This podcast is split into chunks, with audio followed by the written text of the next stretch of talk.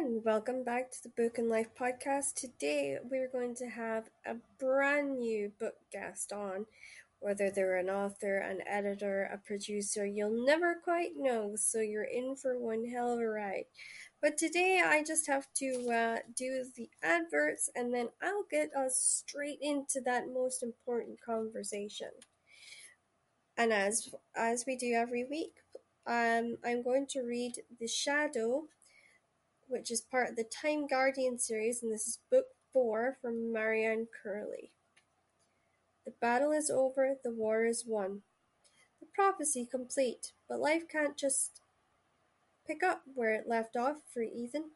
Struggling to cope with tragic loss, at odds with friends in the guard, he finds himself adrift, jumping at shadows and sensing someone who can't possibly be there. Blaming herself for the goddess Athena's death, Giselle swears revenge to vilify the Immortals' plan for world domination. But Giselle hadn't planned on love, and that leaves her with an unbearable choice.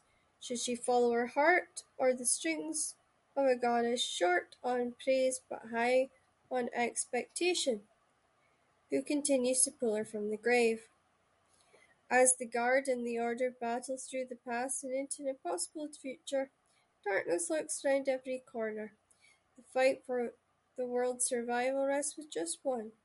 Is it friend or foe who stands in the shadow? And just a reminder that The Price of Freedom by Rosemary Aiken, sorry, Rosemary Rowan, um, is being donated to the Ukraine cri- refugee crisis. And here's the blurb for her book. It's uh, one of her Roman British crime series, which was written under her maiden name. All editions can be found online where all books are sold, even her agents donating her commission. Sorry, I don't have the blurb for that, but uh, that's that's what she's doing. And now, without further ado, let's get you to the guests.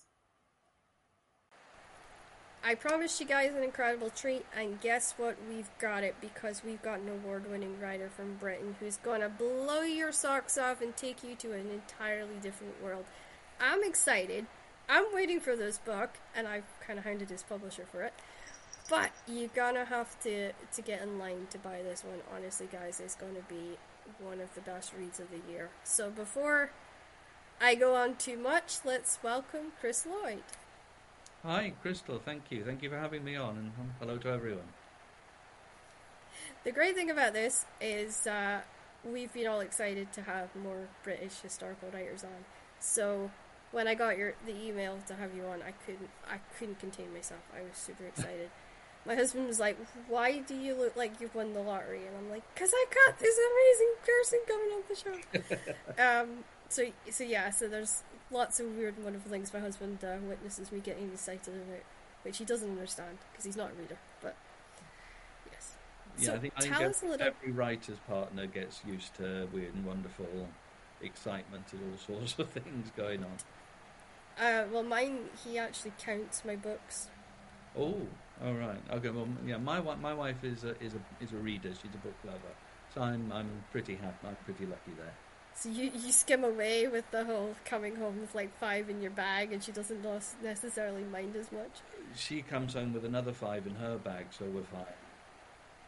Oh, that's good. That's good, because it keeps you guys all even, and you're not definitely fighting no. For my, book one, one, of, one of the greatest joys we have is going to. We have a wonderful local bookshop in the town where we live, and one of the greatest treats is to go together. Yeah. And, and just. Spend an hour or so in the bookshop looking for the, the latest book we want to read, and, it, and it's nice because then we'll show each other books and say, "What do you think of this one? Would you read this one?" "Yeah, I would." "Well, let's get it." And yeah. So we, we we end up sort of, you know, some books that just I want, some that just she wants, some that yeah we both said, "Wow, yeah, got to read that." I love that, because that that to me is heaven. Like my best friend and me were the same. She just bought a house, uh-huh. and. Uh, Her bookshelves looked a bit empty, so for Christmas I bought her thirty different kinds of books. Oh. And she went, "Oh, so my library's going to be uh, well on the way then, is it?" And I went, "Well, you know, you, they look rather empty. I'm just, you know, helping you along." Yeah, yeah. Well, but yeah. we do that thing of walking into town saying, right, we're not buying books today, are we? No. And you just walk past the shop and say, well, we're not walking past. We go in. Well, we'll just look. We'll yeah. Go, okay, we'll just look. We'll, we'll just the one. Okay, just those three. All right, yeah. We'll leave it. Keep it to five. Yeah. Yeah, and that's how it goes. But that's great. It's, it's we're both like it, so we're both lucky. It's a good addiction. Yeah. Because you're you're filling your mind with knowledge and stories, and I always say that to know history is not to repeat it. Yeah, yeah, yeah. yeah. yeah and I think that's hugely important, and I, I kind of always drum that into Ian, is that, you know, reading things does not, it's not always for pleasure. Sometimes it's great to just have that knowledge, to, to gain that sure. knowledge. Sure, sure. Um, but yes, he, I after realizing I had five hundred books, he is... Um, Yes, he's like, I think, Crystal, we're going to run out of space if you keep buying books. I, I, I am terrible. I, I do, yeah. And because now I get books from publishers for free, so I'm oh, not buying them. And he's just started looking. He's like, how many have you got coming in this year? And I'm like, oh, last I looked, it was twenty-four, and I think it's now up to like thirty-two. Yeah. So, you know, but to me, that's, to me, it's having, just to have a book come in and just be like, oh. Oh, it is It is lovely when a publisher sends you a book and asks for your opinion on it. Yeah, exactly. It, it, well, yeah, that's exactly what it is. Oh, right, okay. It's, it's, one, it's nice to get a book that you might not otherwise have read, and two, that someone actually values what you think of it. That's really quite a great feeling.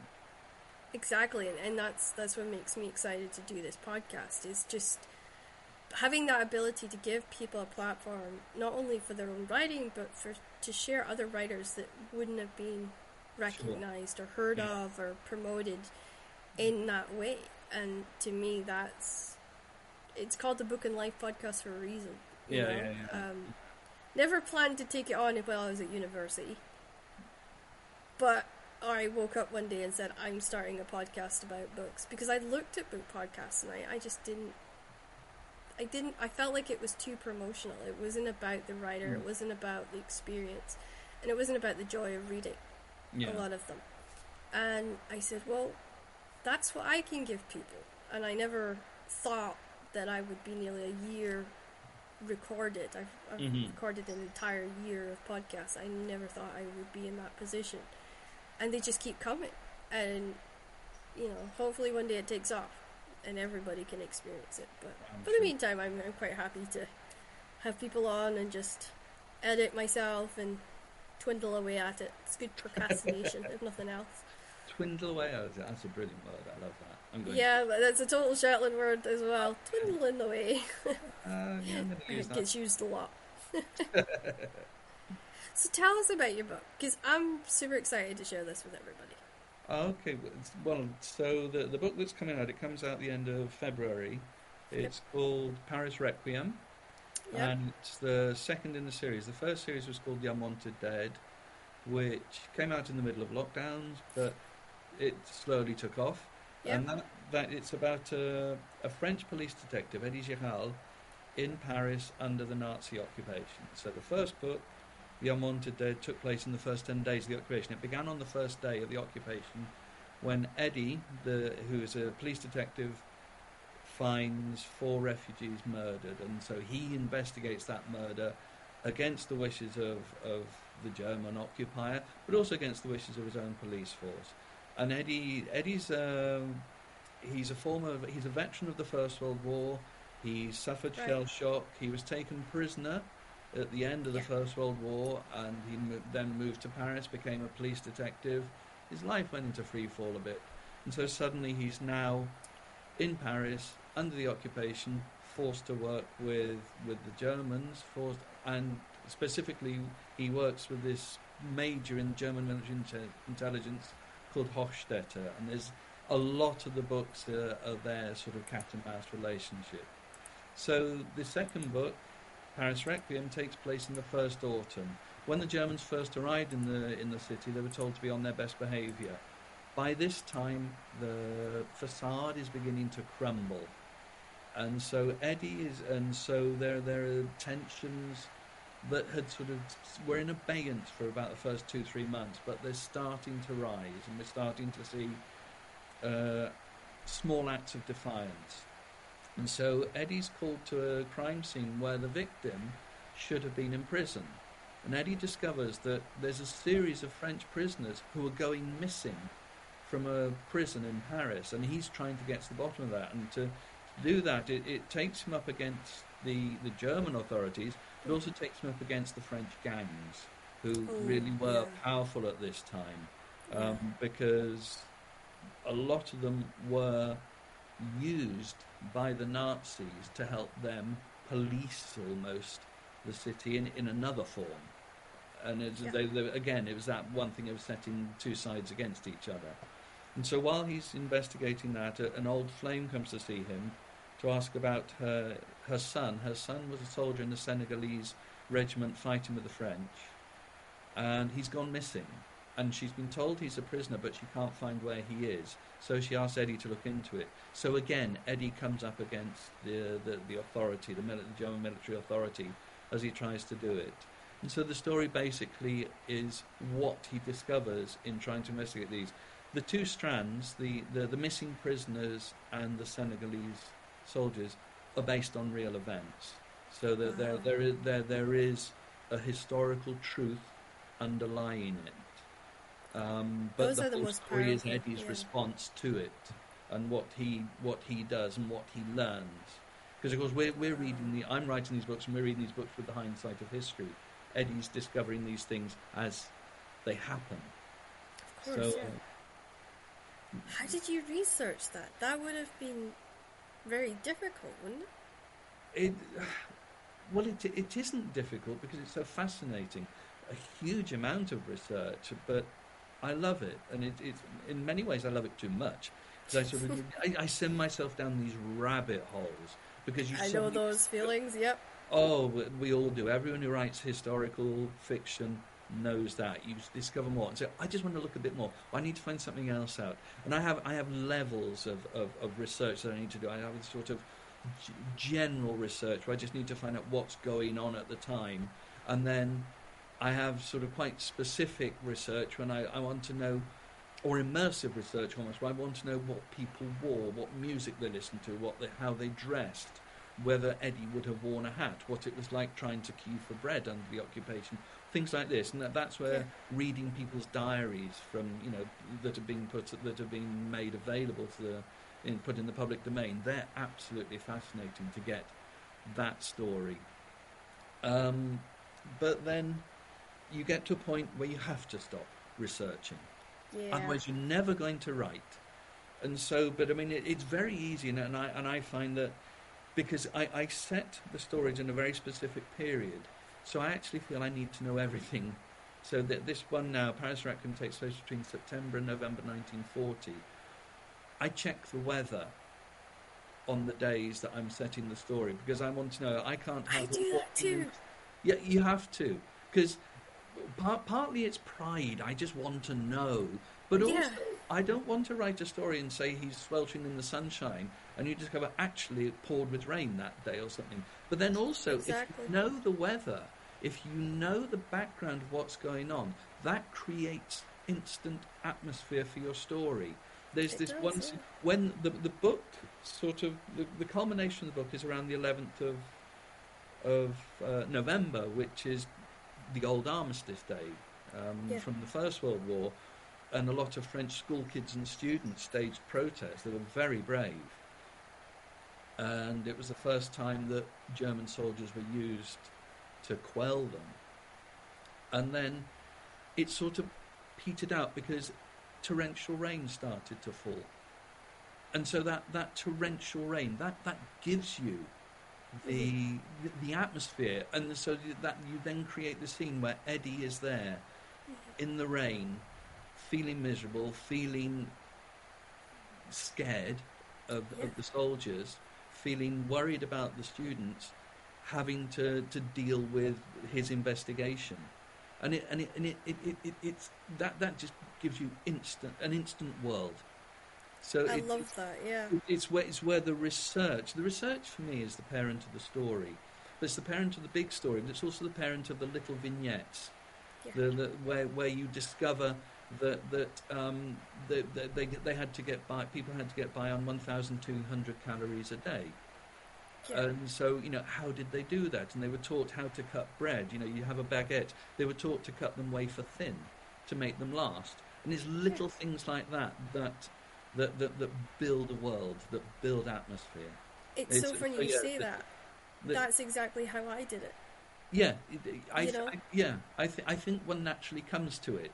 That's you you realise if I'm going to write this story truthfully, yep.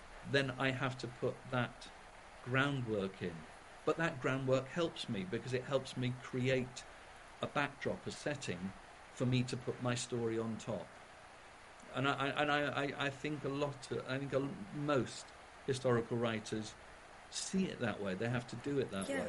But it is is one of the it's one of the sheer joys of a historical writer. I mean, you you know, it, it's it's it's, it's finding more, finding out things you didn't know, and then digging into that and delving into that and finding more.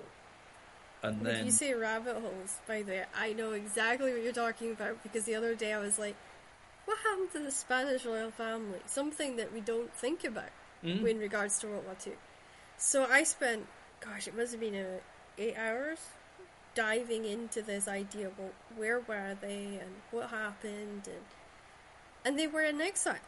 Mm. They didn't exist. They had their whole monarchy was destroyed, and it didn't come back till I think it was nineteen forty-seven that they got a new monarch. Mm. And I was just like, wow. So there was even less royal families around at that point in history. Yeah, and that just baffled me. Totally.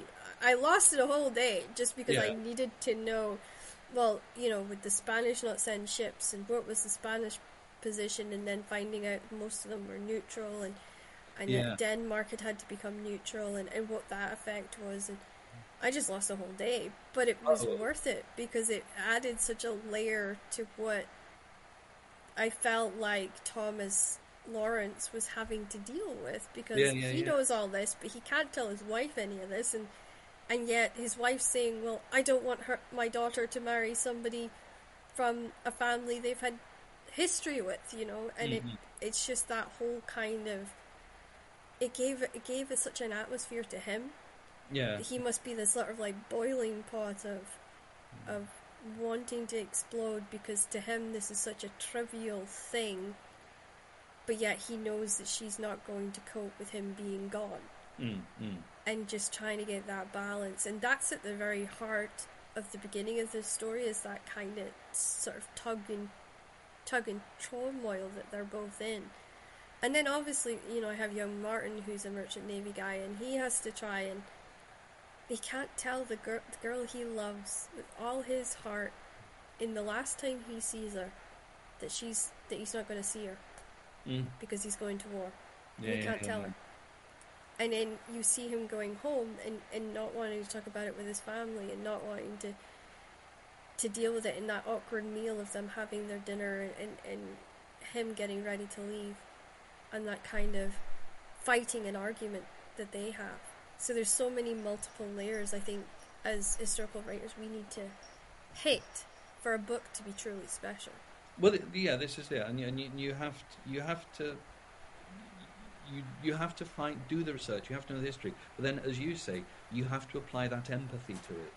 Well, yep. How would they feel? How would he be feeling in that situation? That he's he's going to war, but he doesn't want her to know. He has to say goodbye. He he has yep. that meal with his family, and and sort of, you know, I think all historical writers do it with sort of, with Eddie. Um, how he relates to other people around him based on his experiences from the First World War that he can't really talk about, he can't tell anyone about it, and it leads him to take very bad decisions, very bad personal decisions that he that he he regrets, but knows that he had no other choice. Yeah. And so you have to get in, you have to know the history, you have to know what was happening.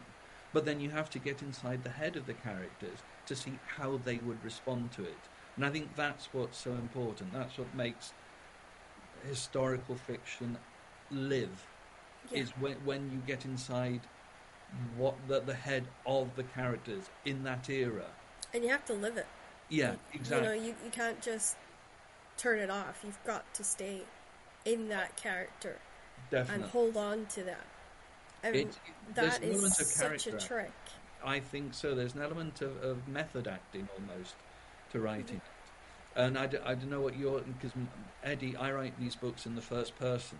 So Eddie's in my I'm head. I'm third, yeah. I'm third I'm because it's, I have to with the amount of different characters. Yeah. It's more com, it's com, more complex now. Whereas what I want to do is, is write about how someone is living yeah. the occupation. Yeah. So I write it through Eddie. And so, I mean, for, for however many months a year that I'm actually writing the books, he's inside my head and I see things the way he does. And it's it's it's quite curious. And it's also, the great thing is what they didn't realise about what we know about shell shock now is actually what we call post-traumatic stress P T S D, syndrome. Yeah. And adding those layers of that into a character, but leaving the markers for a normal, everyday person to understand that mm. is is also a new trick. I think a lot of us are having to learn. Yeah. yeah. And a lot of what I learned about historical writing came from Catherine Cookson. It came from reading her. But not really reading her. I studied it, mm. understanding, because a lot of hers was in first person. All right. And it was getting inside her head, and then being inside that character at the same time.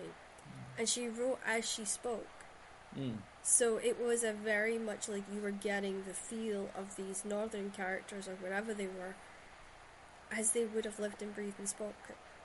Yeah. And that was such a huge inspiration for me, and that's why I said one of the, the absolute genres I had to go into was historical, because I had these incredible ideas for stories, and I I love research. Yeah, oh, I yeah. love sitting and, and getting all that information done, making notes and, and breaking down a story to be able to create that.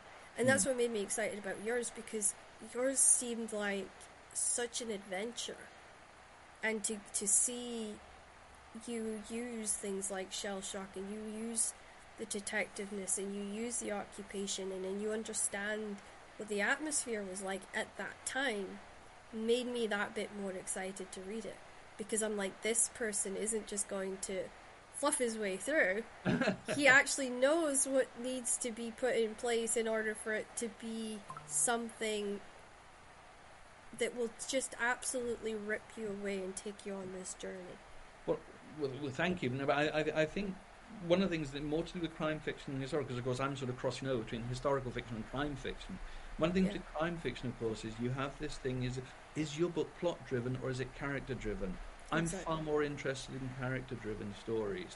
Same. And so that then brings in the historical. What we what you were talking about, P T S D. We have a greater understanding of that now than they did in nineteen eighteen, when when Eddie suffered shell shock, and the treatment he received then. There's no resemblance to what one would expect nowadays, and he was in well, he he was, he was in nineteen sixteen, and he was sent back to the front line when he he was he was not ready to go back to exactly. the front line, and he was sent back, and he's paid for it all his life. Yeah, um, and, and a lot of the time the attitude was, oh, you know, shell shock's cowardice. Yes, exactly. Yeah, at, at, at best they sent you back. They didn't understand. At worst, they would they would be accused. These these young men would be accused of cowardice. And we've been um, shot, yeah. And tried and, and executed. I mean, it's absolutely appalling. You know, and you, and you sort of had, do have to understand, well, those are the problems they were facing, you know. There, there are times you have to be careful. We're, we're writing historical fiction for modern readers, and there's got yeah. to be a meeting point between the two. The, a modern reader has to be able to empathise with it, but you have to be true to the period. And you, you yeah. have to find that balance, that that that... point. And it's so difficult. Yeah, it I mean, really is. Especially when often we're dealing with sort of, you know, people who've had quite different attitudes. Yes. In those days, attitudes towards women, attitudes towards all sorts of things, that you sort of think, well, you can't really write that anymore, because it's it's it, it's offensive. It's it's, it's it, yeah. we, can't, we can't say those things. You know, it's. It, and no one thinks that way now, and we don't want to think that way now. But yeah. you have to realise, well, he would have had attitudes that maybe we don't actually find that tasteful. You know, we'd find quite distasteful. So you have to temper them. Yeah. Um, I would agree with that. Or so, at so least put it in context, I think, is another yeah. way of doing it. Is putting it in context. And that I know for, for particularly when I had my story, I had Mary who had control of the house because her husband wasn't royal blood, so she saw herself as, well, actually I'm head of the house, and even though I'm not, title-wise, I'm not the head of the house, but I'm going to run it as if I am. Ah, okay, okay. And you get the attitude of him where he's like, I don't care about all this tradition and standards, and he didn't. This man didn't. Mm. He just wanted to serve his country, protect those people, because he knew what was going on out there in the ocean that was sure. not being reported. Yeah. And he couldn't tell her that. So yeah. for me, I had to kind of realise that Shetland women are very fiery, very driven, we're very ambitious, but we're very ruthless when it comes mm. to family. And I had to find that balance between, well, what can this guy accept in that time period, and what can she get away with? Yeah. And what's the servant's reaction to this behaviour? And there is this all sort of level of fear they have around her, where they're so terrified to tread too close. And that gives that other mystique to her. Even her own daughters will call her Countess. Great. Because, you know, that is that level of understanding how much this title means to her. Yeah, yeah. But at the same time, she's being sort of like a dictator of, you are going to live this way, and I don't care if there's a war or whatever, it's going to, you know. And over the over the period of time, obviously that changes, but I had, that was the most difficult thing I had to do, was to capture that myself. So I can't imagine what it was like for you, because you had so many more different elements that you had to then try and kind of keep together.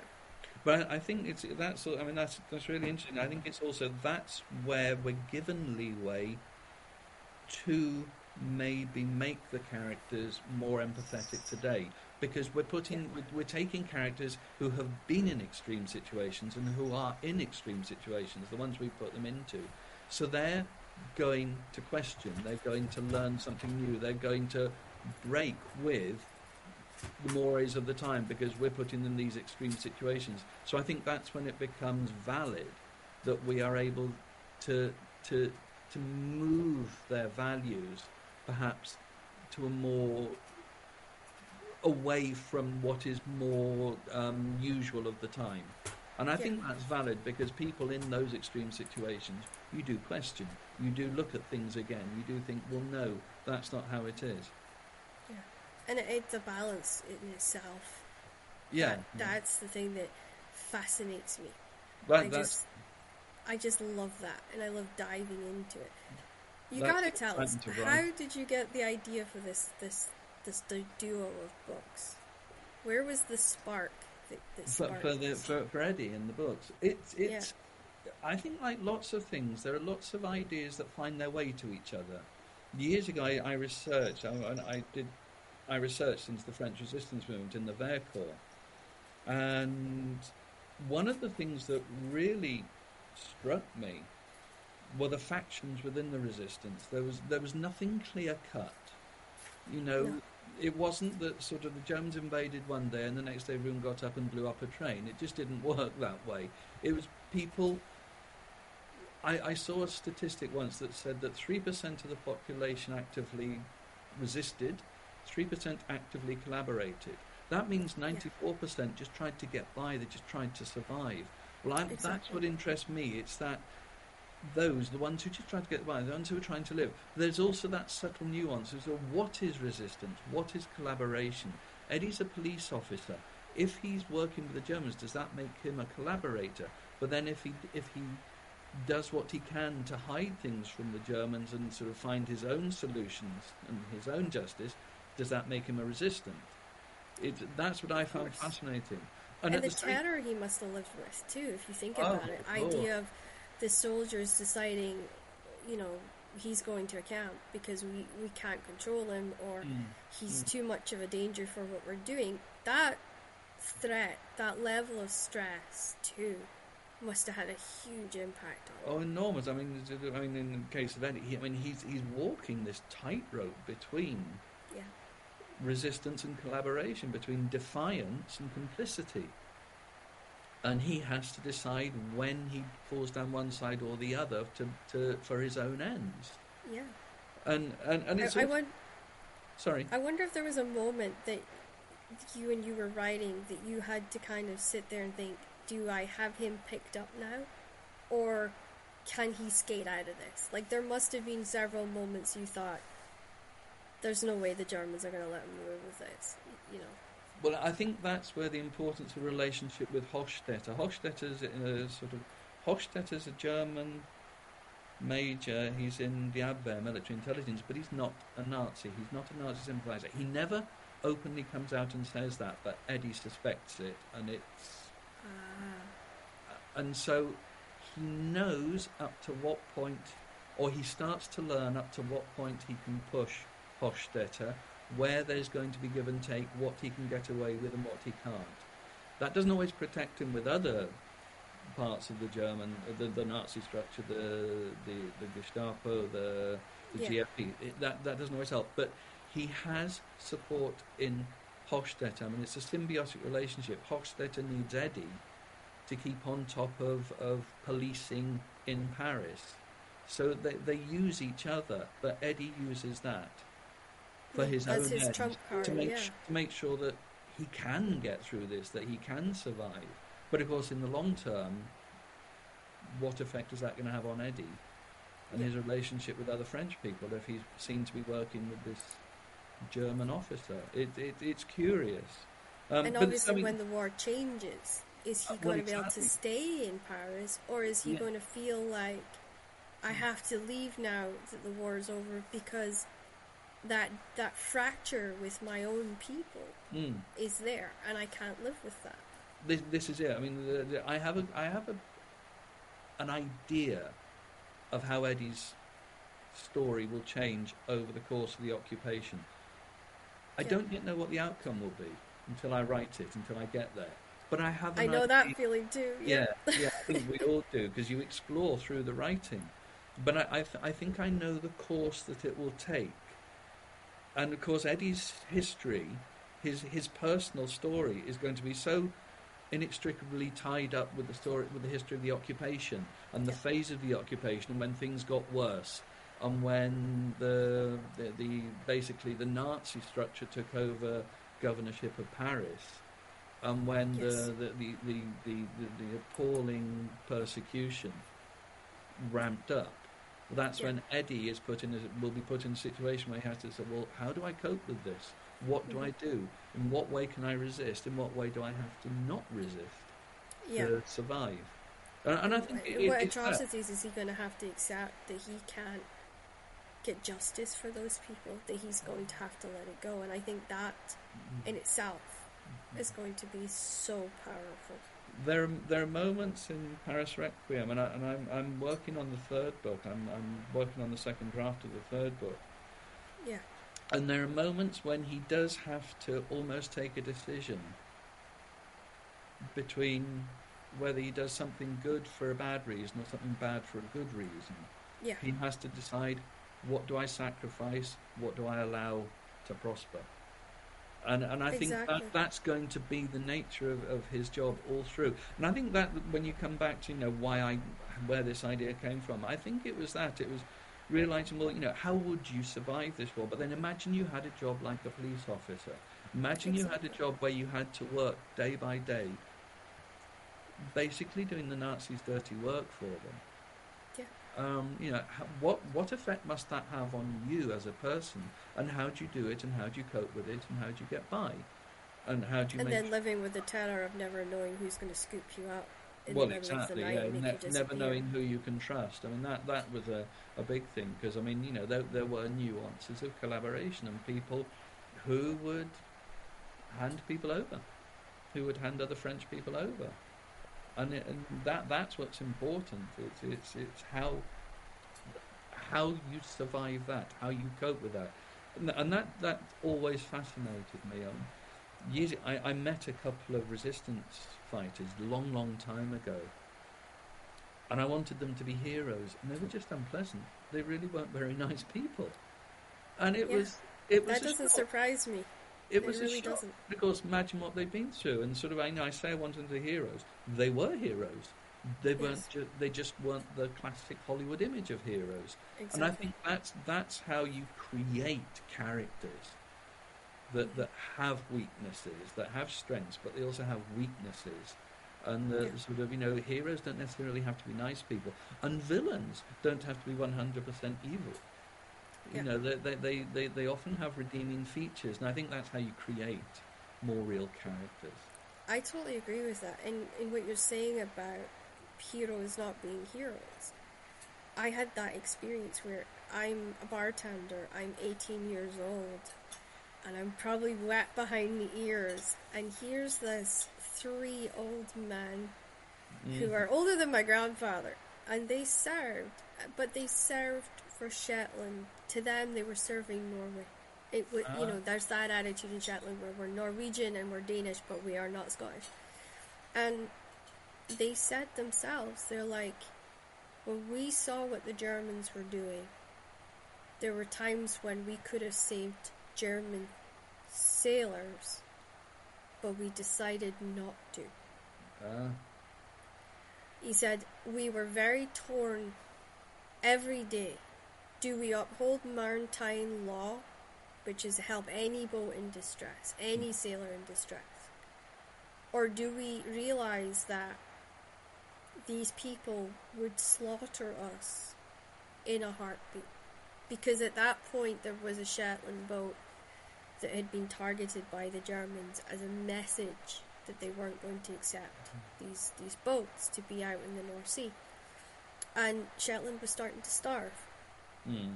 And when this boat, who had kids on it, and a woman on it, was shot down, and they were shot in the water, mm.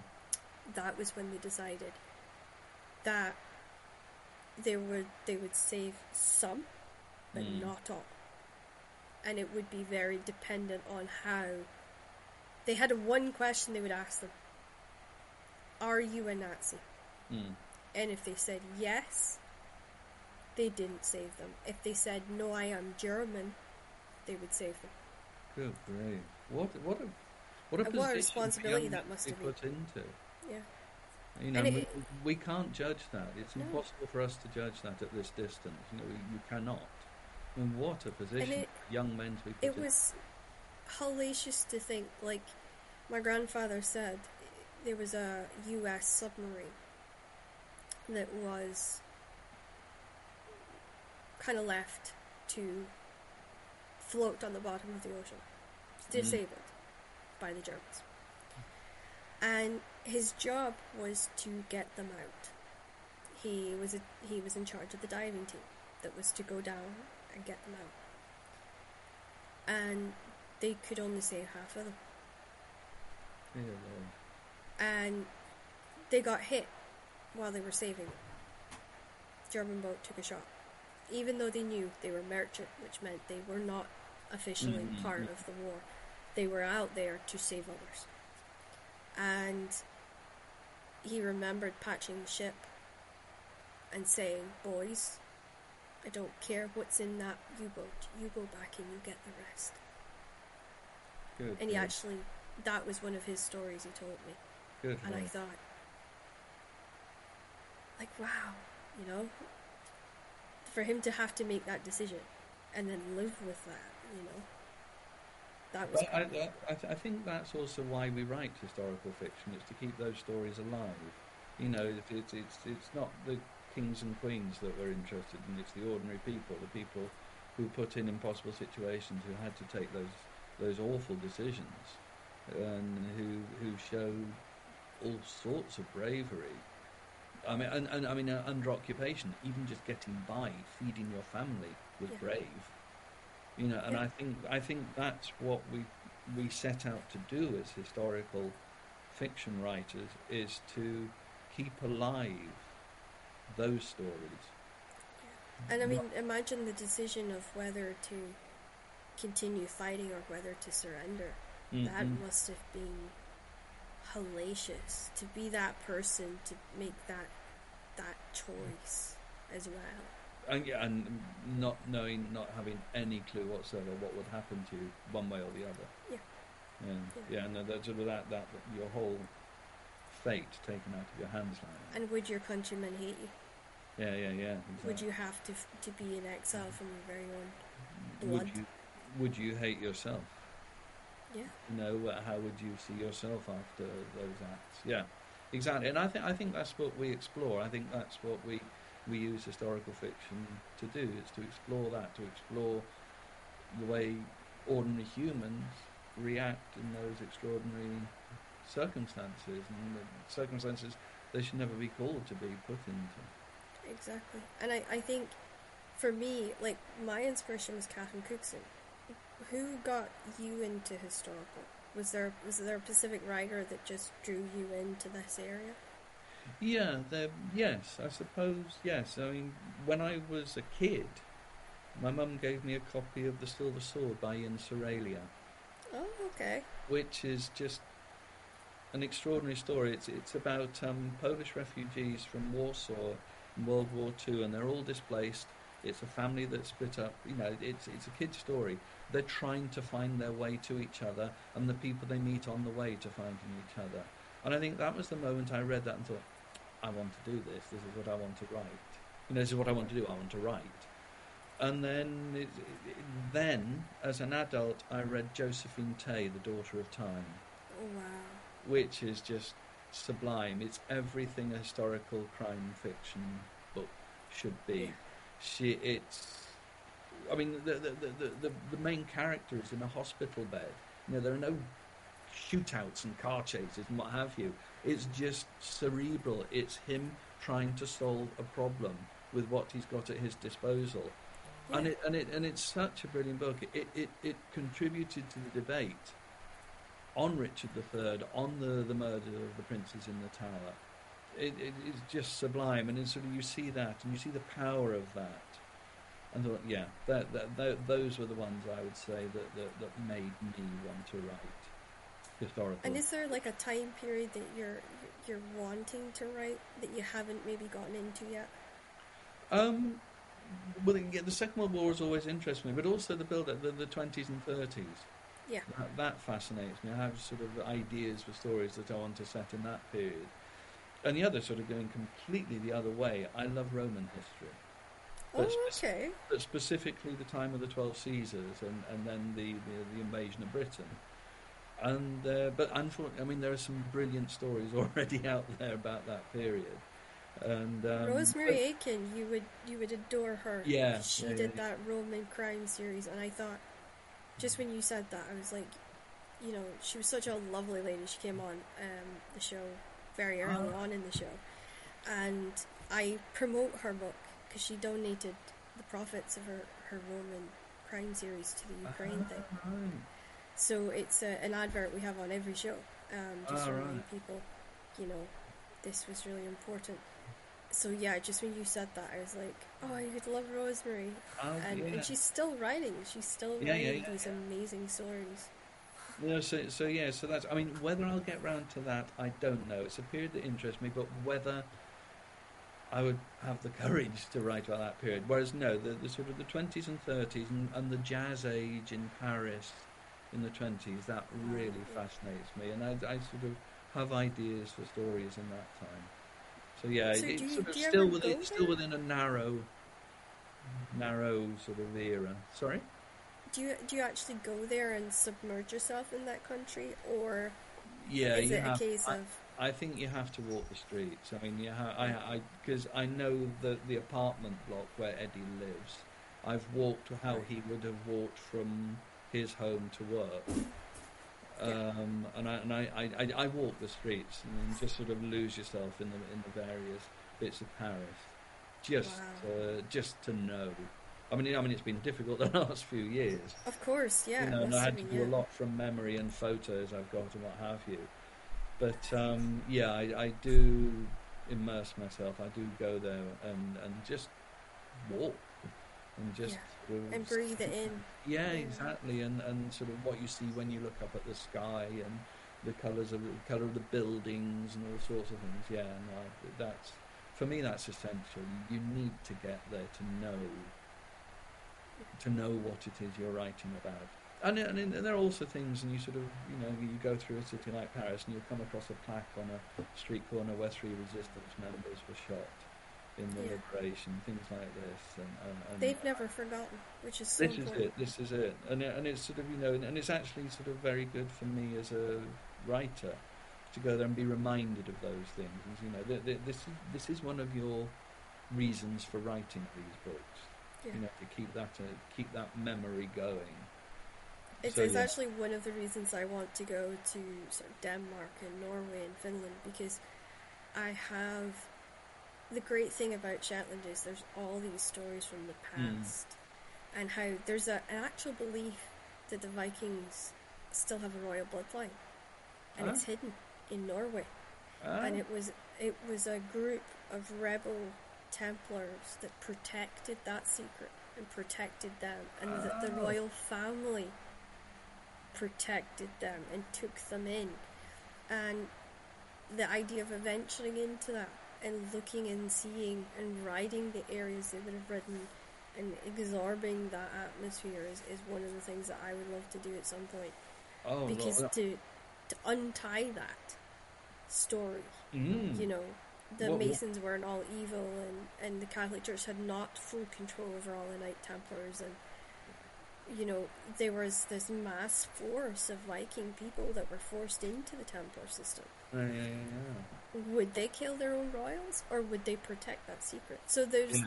you know, I think that the great joy of history is you can, you can take stories that are just that tiny nugget and explore them and find yes. out just where that goes. Well, that, well, that's you know, that's the rabbit hole of research you go down. You start with yep. that nugget. And then you just go, and you and you sort of come to a, a fork in the in the, in the the rabbit hole and say, which way do I go? Go this way, and then you go that way, and then you come back, and then go back down the other. Yeah, way. I definitely and, do that, that. That's how that's how it that's how it goes, really. And for me, it just started as it was a hushed story in a Mason pub. Yeah, good. That was all it was. And they were being so secretive about this, this little thing that they had been talking about. And, of course, I'm nosy, and I'm an earwigger. Being eighteen, I've not really got much else to do. And it was my first job, and I went to collect glasses, and I heard this story. And I kind of bullied them to tell me it. And they told me it, and they said, right, okay, shh, shh. You've got to stay a secret. And now they've gone. The, that group particularly have passed on, but I got as much out of them as I could over uh, several months, and I kept that written down, and I thought, I'm going to go and unravel that at some point, but I need to go to Norway, and I need it, to see the places and feel get, the places. You get a whole new perspective and a whole new way of looking at it when you do go there, and you sort of start to feel it and experience it. it it's, and it, I have been asked to come to Sweden, so uh, I have got an invitation from an author in Sweden who wants to show me around, and I think that in itself, because Sweden was a part of this story, you know, they mm. they were the ones that held the money yeah. that, that sort of supported the royals, and, and they were the ones that snuck the, the money to them so that they could mm. live.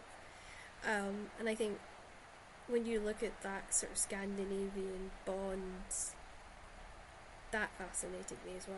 Yes, because yes. the countries have this kind of unitedness about them, and the, what secrets do they have that they maybe haven't told the world yet? That's you know you have to pursue that. You have to. No, it's you, my it's my hope. If I can make enough money, I'm going. You've got to. You really yeah. have. So, um, so tell then, me, well, you... that's, that's what happens. There are times it, there's a story you have to write, you yeah. know, and that, that's when you know it's the story for you. It's your story, you know. Everything. Well, and I, it... I, I can't not write this. I have to do it. Yeah, that's, that's. I've been so so lucky growing up where I did, mm. because Viking culture was just, it was in the air. You breathed it. You lived course, it. Yeah. It was drummed into you, and it was the same with the dialect. You know, it was drummed into us from the very minute we drew breath. And my mother didn't want me to have it. She wanted us to grow up speaking proper English and not to ah. to be fluent in the dialect. But even having that that idea, she didn't didn't insulate me. I managed to pick it up from all the family, and, and and every island in Shetland's dialect's different. Mm, yeah.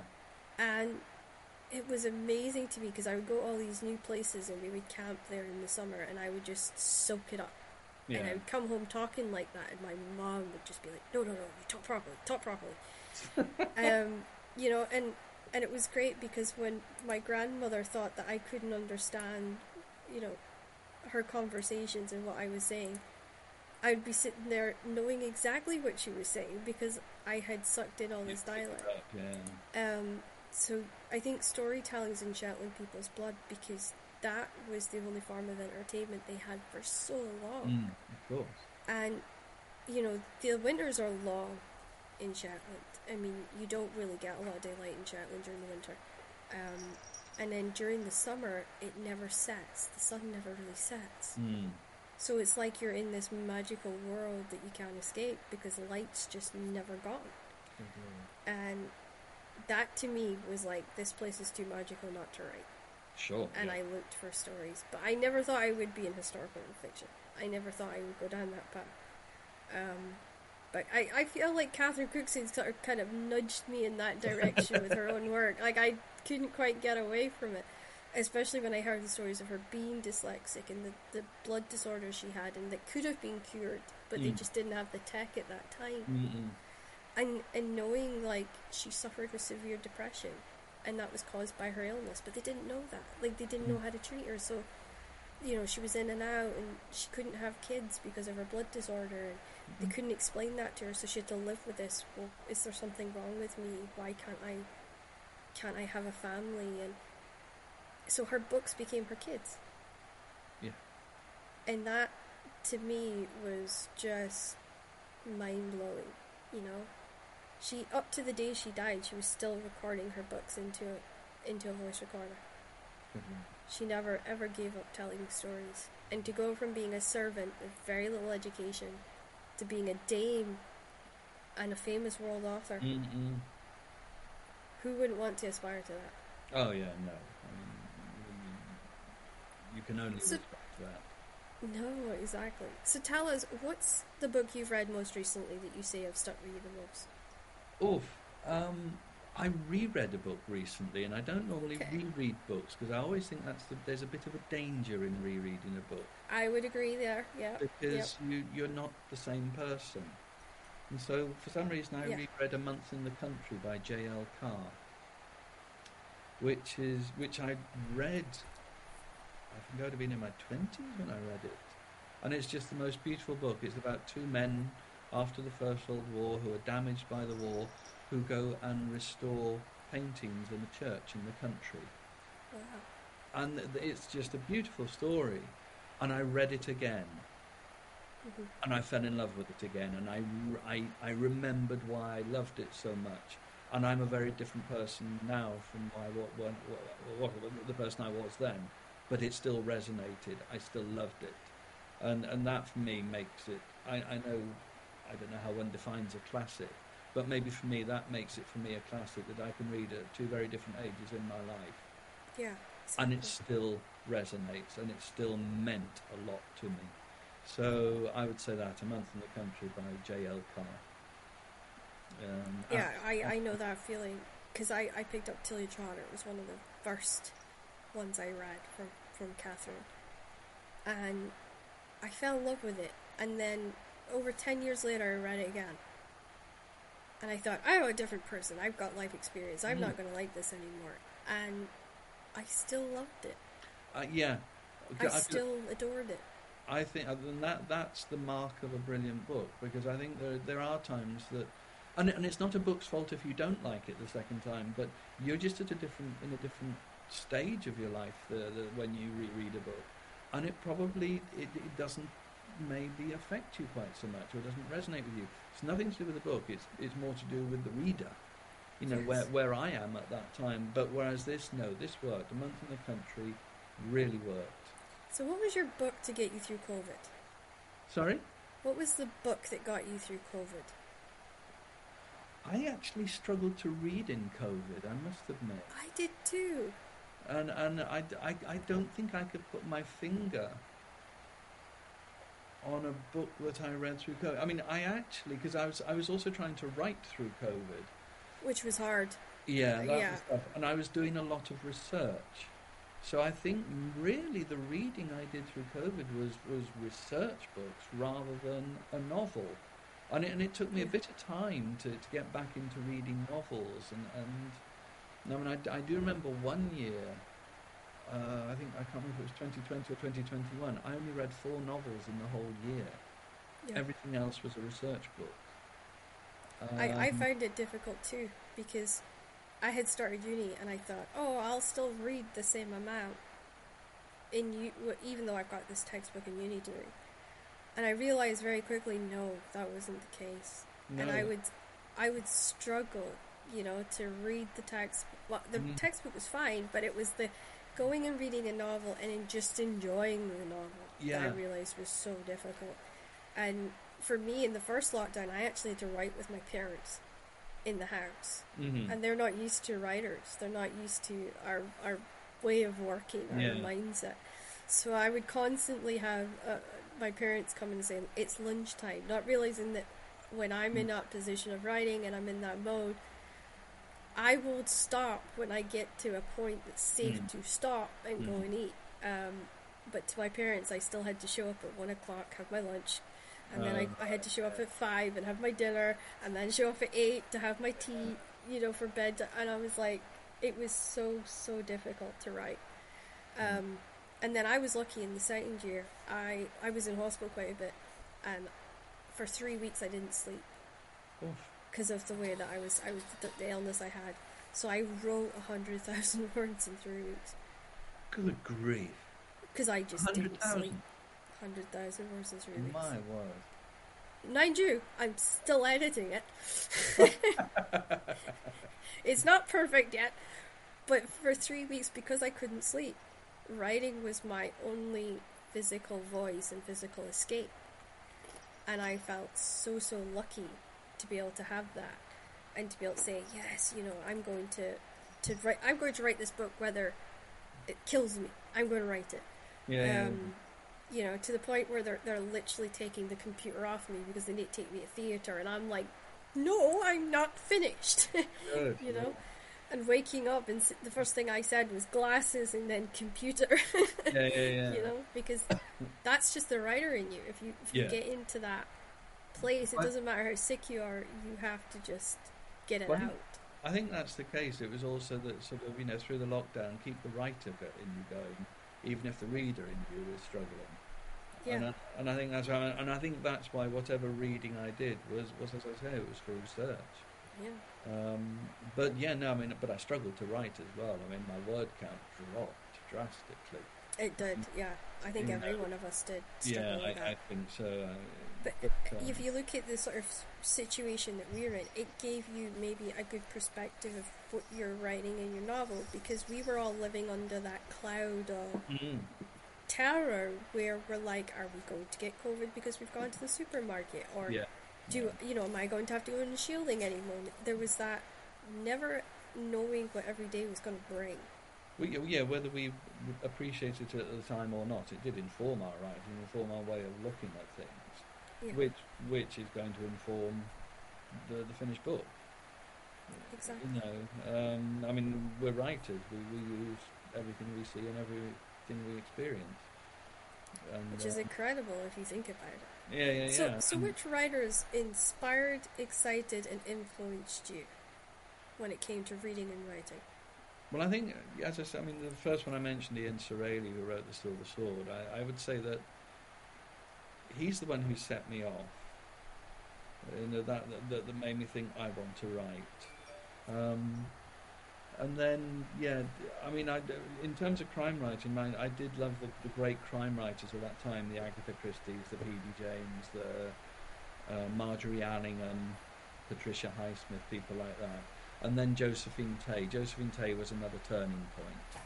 She, she, um, she, she took historical crime fiction to another level, I think. Then, sort of non-crime writers, I would say people like Jonathan Coe. I love, I loved um, Douglas Adams, The Hitchhiker's Guide to the Galaxy, and Terry Pratchett, that love of language, that the way that you can be um, intelligently silly. And I, I, I like rather, that, intelligently silly. Right, I just rather like that. You read their books, and, and they're, they're, they're silly, but they're so intelligent. You yeah. know, it, it's... He had, yeah. a, he had a, a, such a uh, way of putting worlds together. Yeah. Worlds that made no real logical sense, but you couldn't get enough of those worlds. And I yeah. think that's the mark of a really awesome fantasy writer, is to be able to do that. But, but and as you say, they made no sense, but you accepted it. You thought, yeah, yeah. I'm okay with that. Yeah. But, it, but it was also the love of language, the way they played with language. And, and Jonathan Coe is a very different writer, but the way he plays with language is beautiful. So I, I would say say those. Um, and then again, coming back to historical fiction, Robert Harris, we sort of come up more up to date. I love Robert Harris. And I, I love his ability to write different time periods. You know, from from the ancient Rome again to the Second World War to to the nineteen thirties. He's he's just in, and he, well, he's got the one now set in the seventeenth century, which I haven't read yet. Um, and and, and I, I just think his level of research, his ability to bring those worlds, that period to life, he's he's quite phenomenal. And I, I would say that yeah, he's he's one who really does inspire me and inspires me to greatness.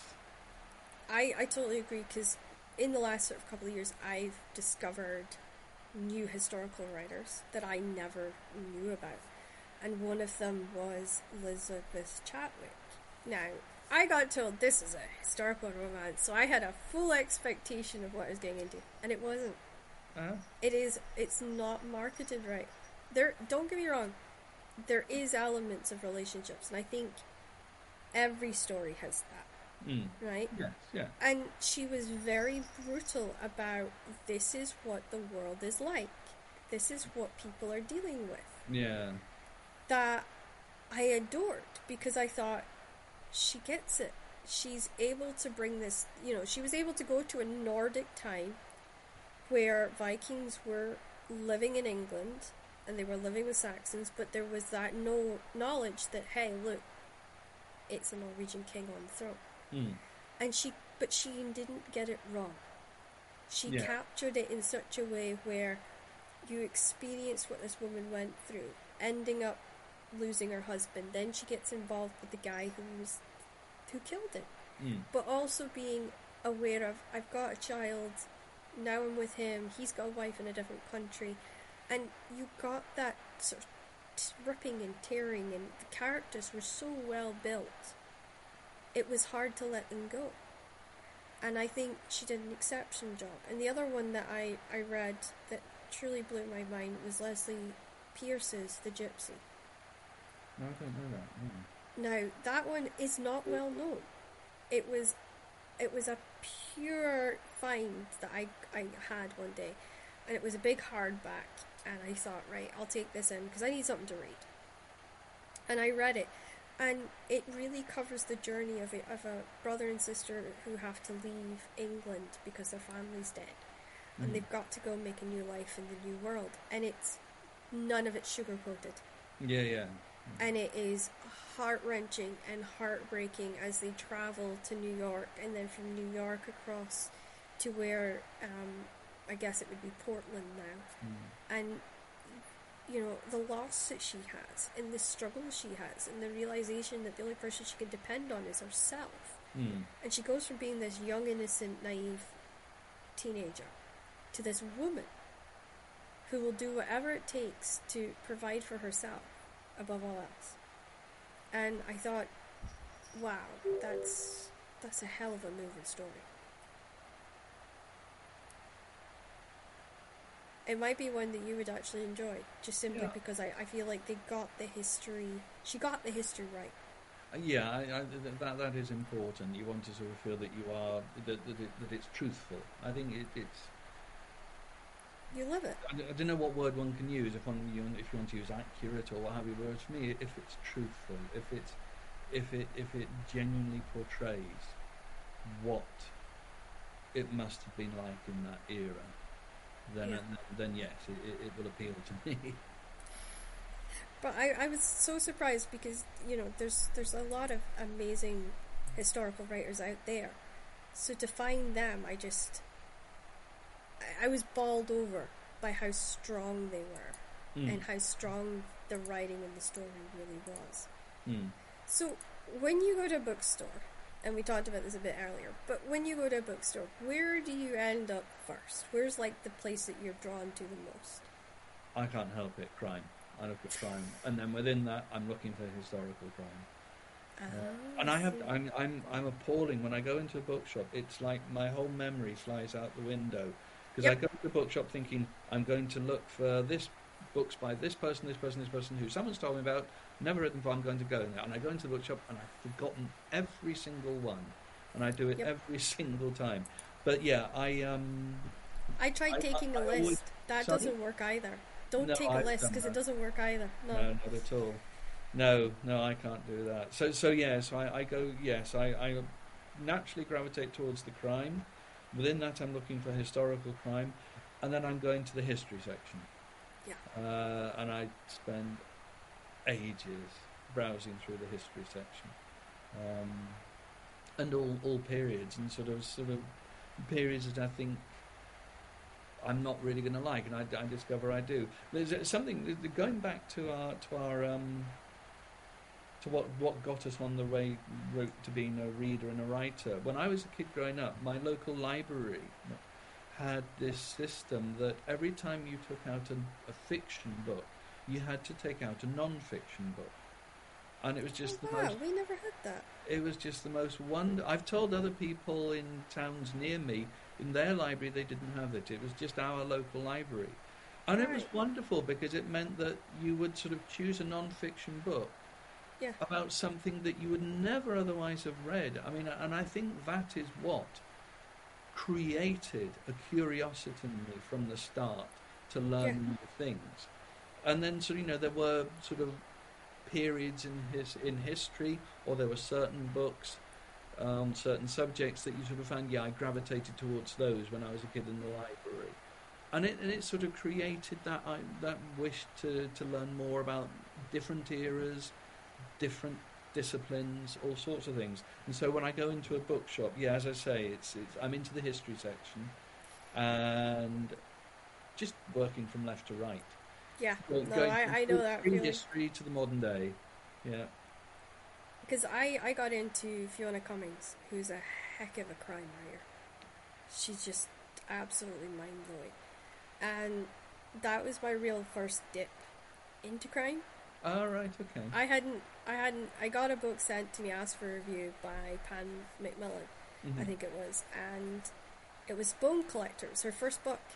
That's And right. I just got blown away. And I collect her now, I can't help it. If I see oh, one yeah. out of hers, I pick it up. And I, w- I had her on the uh, the podcast, and I was like one of these giddy kids. I'm not starstruck by wrestlers or actors or any of those people. It's writers that starstruck me. Yeah, yeah. And I was just so nervous coming on to talk to her. And I had actually read Into the Dark, which was her new one. I highly recommend it. She's on, she's on my... T B R, I have not read one yet, and it, I know she's on my to-do list. She's you know, absolutely incredible. Yeah.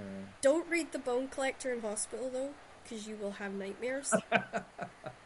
I wish somebody had told me that, because I was in uh, for a stay, I think it was like I had a month's stay, and so Ian brought me in a crime book, because he thought, oh, well, that'll take her mind off things. And I devoured it, but the only problem was that I, you know, there's parts of it that has to do with medicine, and I was creeped out.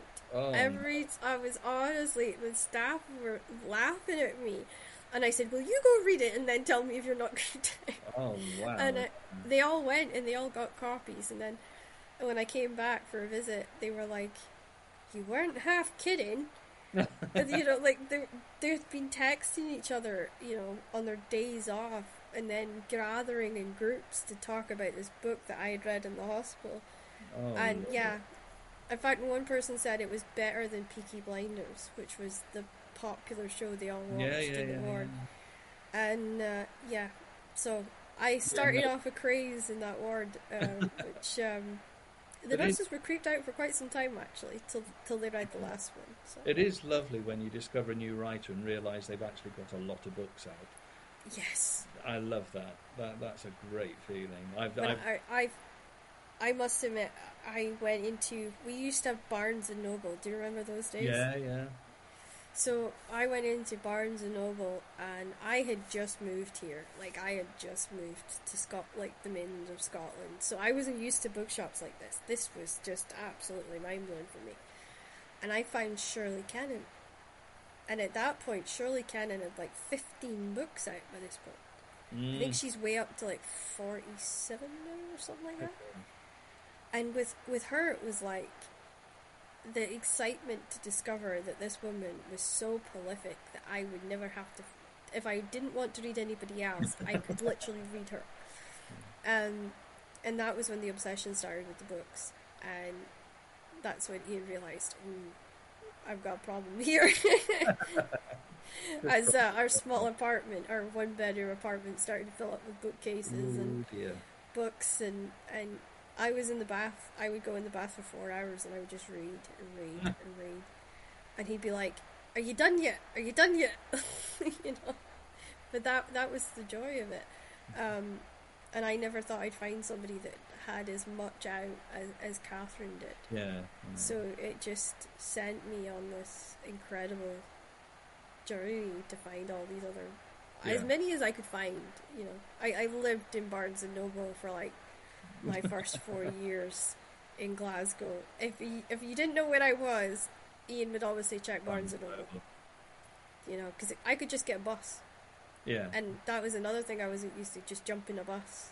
In oh, Shetland, right. you could walk pretty much anywhere you wanted. Um, and I used to jump the bus and go in, and, and they'd find me in the coffee shop, and I'd have bought something new, and I would be sitting there with my cup of coffee and my book and just, just reading. Um, So yeah, no, it's great if you if you find that. So, other than your local store, do you go to any of the bigger ones? Yeah, I do. Well, because I live on the outskirts, of, you know, sort of outside Cardiff, so I, I've got a fabulous local bookshop here in, in my town, which is great. And they're they're actually organising the launch of the the new book at the end of February, and they're lovely. They're they're brilliant, and they can get you any book you want. And it's it's not a big shop; it's a small shop, but yeah. what a selection they have! It's absolutely brilliant. That's what makes the shop. They're all really knowledgeable. They all know their stuff, and they all love books. But yeah. then, so the, you know, so I mean, and then but then in Cardiff we we have a big Waterstones, which is great, really really good. And then sort of all round here, so we you know we we've got sort of a there are about five Waterstones down in South Wales, wow. which are all one, you know, sort of spread out from Newport to Carmarthen. That's and amazing. They're great, and they're all brilliant, and they're all lovely people. And then, uh, yeah, so so I, yeah, I've got a choice, and there's a good few more indies as well in um, sort of towns. And there's some lovely towns to go to, and you go there, and they're really pretty. They're in the in, in the Wye Valley or what have you, and you go there. Go and buy some books. Go for lunch. Go home, and it's, it's just oh. it's just the perfect day out. Well, my, my last tour was in uh, I think it was two thousand fourteen, and we went down to Durham, and we started in Durham, oh. and I made my way up to Stirling and then into Glasgow, and we d- I think we did it over three days, but just that experience, that first ever time. Going from store to store, oh, signing yeah. books mm. was amazing. I, I kind of wish my publisher was a bit more organised than than what, because I, I would be showing up two minutes after the books had arrived, oh, so they yeah. wouldn't even be displayed yet. They wouldn't, you know, none of the marketing material was there. It was a case of I was showing up and selling it like a car salesman a little bit because they were, the publisher was just so disorganised. Yeah. But that experience of just going from time to time oh, and meeting that, all these people was just I, amazing. That was lovely. I had that last September because yeah. the, the first book, The Unwanted Dead, was Waterstones' Welsh Book of the Month. Wow. And I went round, there are eight Waterstones in the whole of Wales, and I yeah. travelled round the whole country over two days. signing books, and just met the nicest people in the world. All the Waterstones booksellers were such lovely people. And of course I spent a fortune buying books, because every time you go into a bookshop to sign your own book, there are lots of books by other people. You think, I've got to buy that. Yep. So I ended up... I did the same. I came books. out with like fifteen or something from yeah, Weiberter. Yeah. And yeah. yeah, that rings a bell. Yeah. That, but that's a great thing. I, I love tours for that. Um, mm. My goal is to come to Cardiff and Wales to do a signing. I haven't gotten to go there yet, but that's that's one of my dreams, is to, to go there and to sign books. Well, as, it, as it's sort of through, you know, there's a swathe of South Wales and then sort of up to Aberystwyth and Llandudno and Wrexham up in the north, you know, and then in the centre of the country. No, we've got, we've got some nice indies, some, and Waterstones is great. So yeah, yeah we're, we're, we're okay. Because what I love about Cardiff is you guys just had that big wrestling event in Cardiff. Oh, right, right. Um, and you guys are, the, the fan base in Cardiff are, are just insane. They're just oh, right. so excitable. So when my book relaunches, one of the things that I had oh, suggested cool. was to, to do something in Cardiff. So I need to convince Waterstones in Cardiff to let me and Joe come over and, and do something there, and I think that would be... I'd get to meet you, maybe, hopefully. Yeah, yeah, that yeah. That would be awesome. Course. Let me know. Grunge, yeah. Yeah, um, but that that's my goal, because wrestling is very specific to certain areas. Oh, right. So, okay. like, Norwich, um, they have, like, a wrestling big wrestling school there, which, uh-huh. um, if you've ever seen... Fighting with a Family, the girl that that story's based off of comes from Norwich. Oh, uh, okay. So it's a case of when we do these wrestling-based stuff, it has to be in the areas where wrestling of course, is yeah, big. Yeah, yeah, yeah. Um, and it, my husband's like, where am I driving to? You know, he's just like, he's kind of dreading the tour a little bit, because he knows that I'll practice reading whatever book it is I'm citing, so he knows everything I've ever written so intimately. All right. Um, and then he'll tell me what's wrong with it. Ah, that's good. You need that. Yeah, very, very honest. Um, you know, I, I he did not. None of us actually noticed one of the big plot holes I had originally in the series. And a wrestling friend of mine texted me from Atlanta, and he went, "Crystal, I could drive a bus through one of your plot holes." Yeah. And I was like, of all the things he could have texted me, that's what he chose. Not the, the pretty coloured cover or the fact that, you know, we dedicated him to, the book to him. No, no, no. It was, I could drive a plot hole through that. And I was just like, really? Oh, no. But you gotta love, you gotta love the support, I suppose. Um, yeah. You know, that that's uh, that's the amazing thing is, is to to be grateful for all the support that you get. Yeah. No. Yeah. My wife. Read. I ask her to read snippets here and then say, "How does that sound? Is that okay?"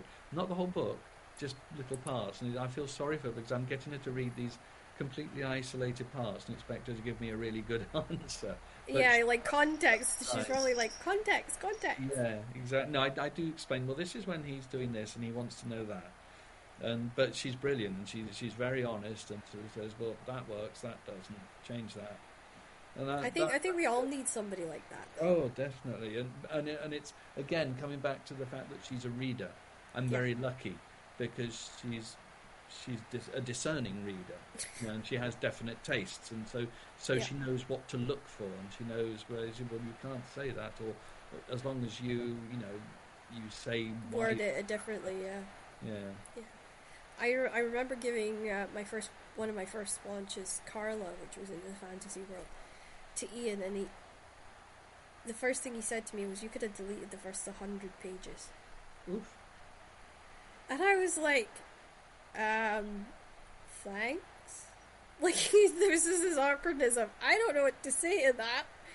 Um, but he was being honest, because to him, he didn't understand covering the turmoil or the emotions or the setting up of mm. the action. So to him, he... it only got funny and interesting to him after the first hundred pages. And I was just like, you can't just start with action. You, you kind of have to mm. build in the other stuff. So it it was humorous to me. This was the first Y A book he ever read, and that was his takeaway. was, yeah. you know, could you not delete the first hundred pages? Um, but nice. yeah, I got him. I got him into reading. It wasn't until COVID started and he started driving buses that, that he actually stopped reading. Um, uh-huh. And I'm trying to get him back into it. So oh, fingers oh, crossed yeah. that I can nudge him that way. I think it's important as well for your, for everybody's mental health to be able to read as well, because it's oh, it's an escape. Completely. So coming into writing, how did you go about creating the sort of the darker, grittier elements? Was it like a, did you have to set up a mood, or was there a particular thing you had to do to get into that frame of mind? Well, it, it, yeah, it, all sorts of things. Well, I mean, again, I'm writing about a period that was one of the darkest in history. I mean, it, it's and sadly, it's there ready-made for you. It, you know, it, yeah. it's you know, you, the, the more you research, the more heartbreaking, the more distressing, the more heartbreaking, and the more crushing things you read. It creates the the dark elements. They're there already. It, it's it's more a case of how you respond to them, how you how you react to them. And I think it, that's when we sort of come back to the whole idea of characters. That characters can't be all all one, all good or all bad.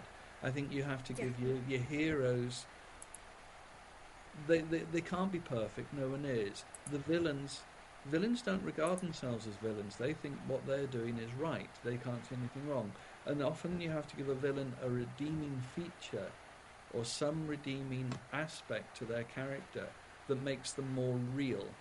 So I think it, it, it sort of it, it's almost that it starts dark and you have to pull it back yeah. into the light a little bit, um, yeah. simply because of the nature of the period I'm writing about.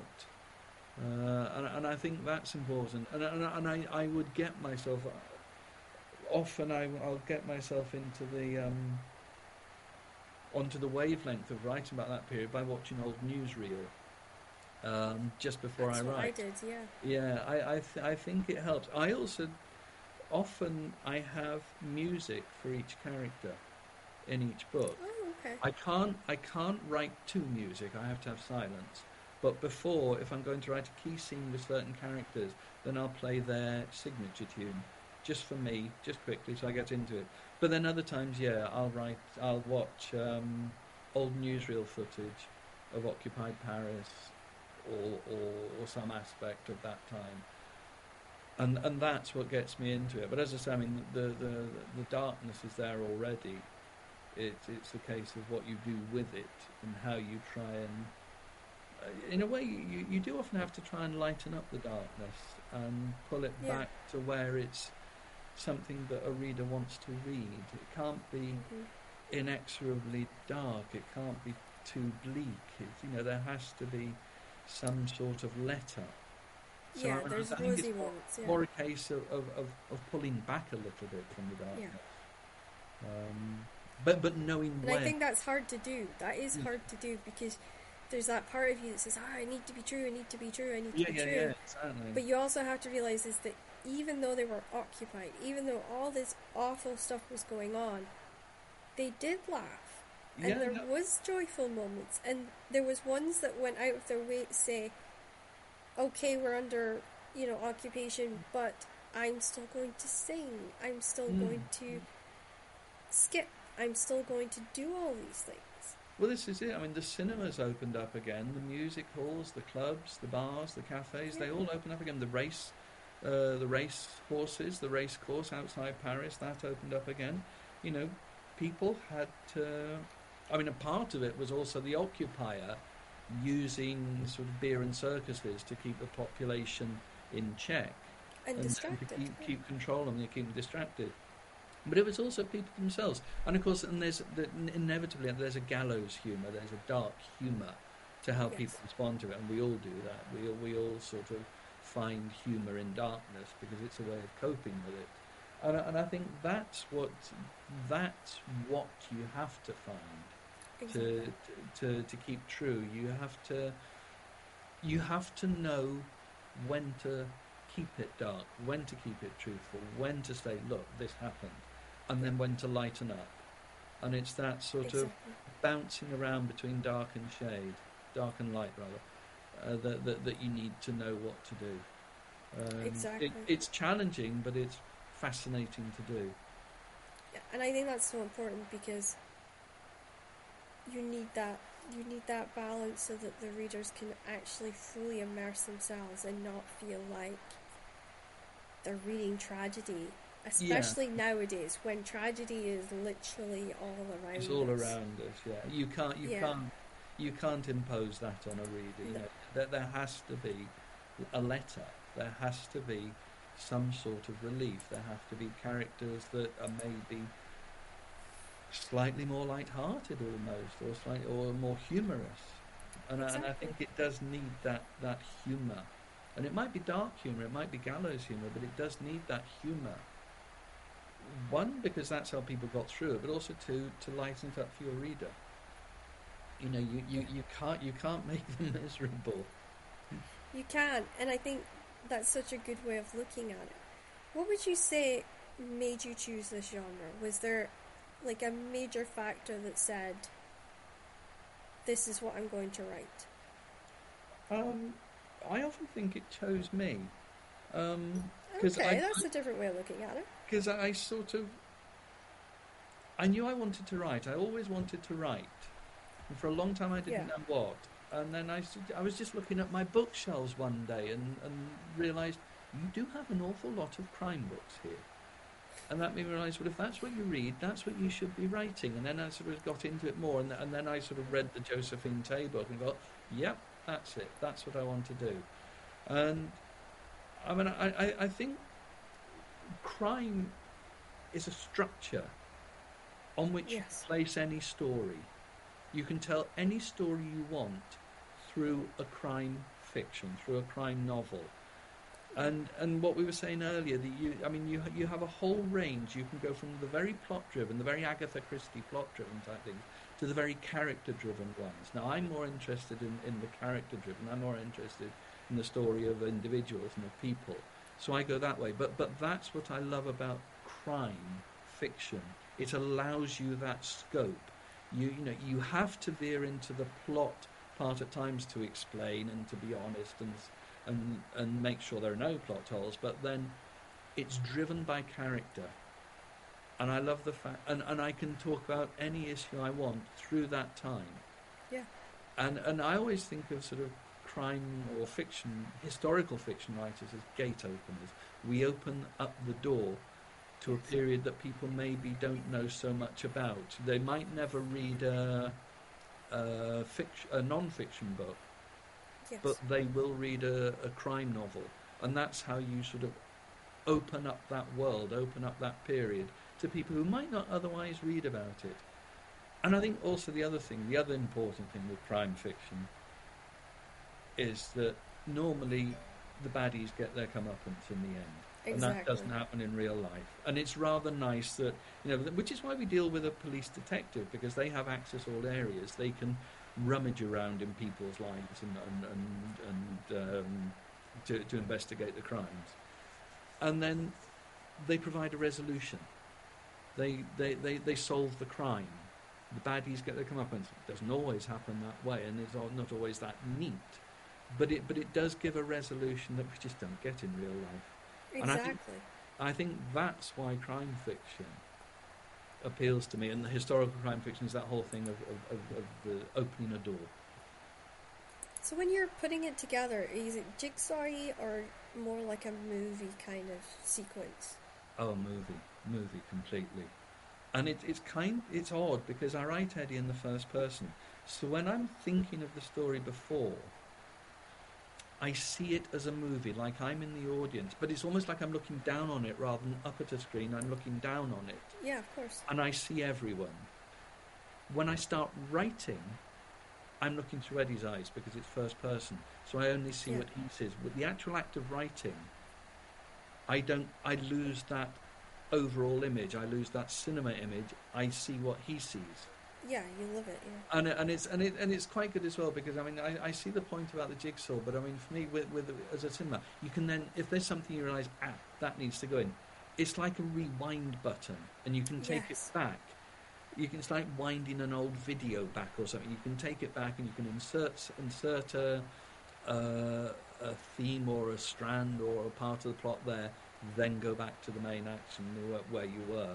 Yeah. So yeah, it, for me it's a movie through and through, and I often, I often actually see it in black and white as well because of the period it's set. Of it's course, really yeah. Sometimes it's in colour, sometimes it's black and white. It's, I think I think it's it's often black and white when I'm seeing it as the cinema. When I'm yeah. seeing it through Eddie, it, it goes into colour. It, yeah. it's, no, that it's makes awful. sense. Yeah. But, for uh, me, like I know from when I was at Wells Manor, it was like the film was being projected through my eyes. Oh, so I was almost seeing it as if I was the projector, and then the movie was happening kind of right there. Okay. Which was a very... It's my first experience having that. Uh-huh. And it was incredible because I felt like I was able to capture everybody all at once. But that's and interesting. move with it. But that that's sort of... That's, in a way, it's kind of an equivalent of how I see it from above. Yeah. It's sort of, you know, if we were sitting in a cinema, we'd be passive, we'd be just watching. Whereas yeah. you're projecting it, I'm looking at it from above, like I'm getting an overview. That that sort of sort of means we're in charge. We're the ones responsible. Yes. Yeah. You know, you know, we're we're not just a passive audience watching something up there in front of us. And I think that's why when I write, I just want to get it all down, and then um, I worry about the edits, the character placements. I got the wrong hair colour at some point. Did I kill oh, a dog yeah. by accident and not realise it? You yeah. know, the tiny details that we need to make sure that it's perfect. But I think the most important thing for me is just making sure that I don't lose that projection, and I get as much down as quickly as I can. And that's, I find that a problem. I, I agree. I, that's what I try to do. I, I find it a problem with historical fiction, because you suddenly come yes. to a point where you need to know if something is accurate. Yes. And, and then you kind of dive into Google and you're gone for it. like three days, yeah. This is it, because I, I, I have a, a friend who's a historical crime writer, and she says what she does is she writes a note and goes back to check it afterwards. I cannot do I that. I can't do that either. No, no way. Uh, um, and I mean, there was one in, in this book now, Paris Requiem, where I wanted Eddie to go into a cafe and have a whiskey to calm his nerves. And it's just... You know, that's kind of a throwaway scene. You'd think that would be a natural scene. Yes. Well, actually, could he have gone into a cafe to have a whiskey? So you need to check. And I yeah. can't carry on writing that scene until I check.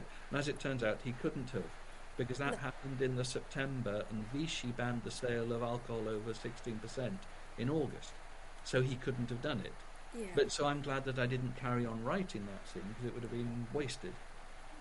So... Yeah, so like- I think I, I had a moment where I was like, could they go into the main town of, of Lerwick and watch the news in the theatre? So I had to then stop everything, and I mm. had to dive in and say, well, was there a theatre that was showing the beginning of the war? And then I was like, no, they wouldn't have been able to see it. it they would have been relying on the wireless, and they would yeah. have been relying on the oh, yeah. servants to tell them what was going on. Completely, yeah. Um, you know, and, and notes and messengers were still used then. So, mm.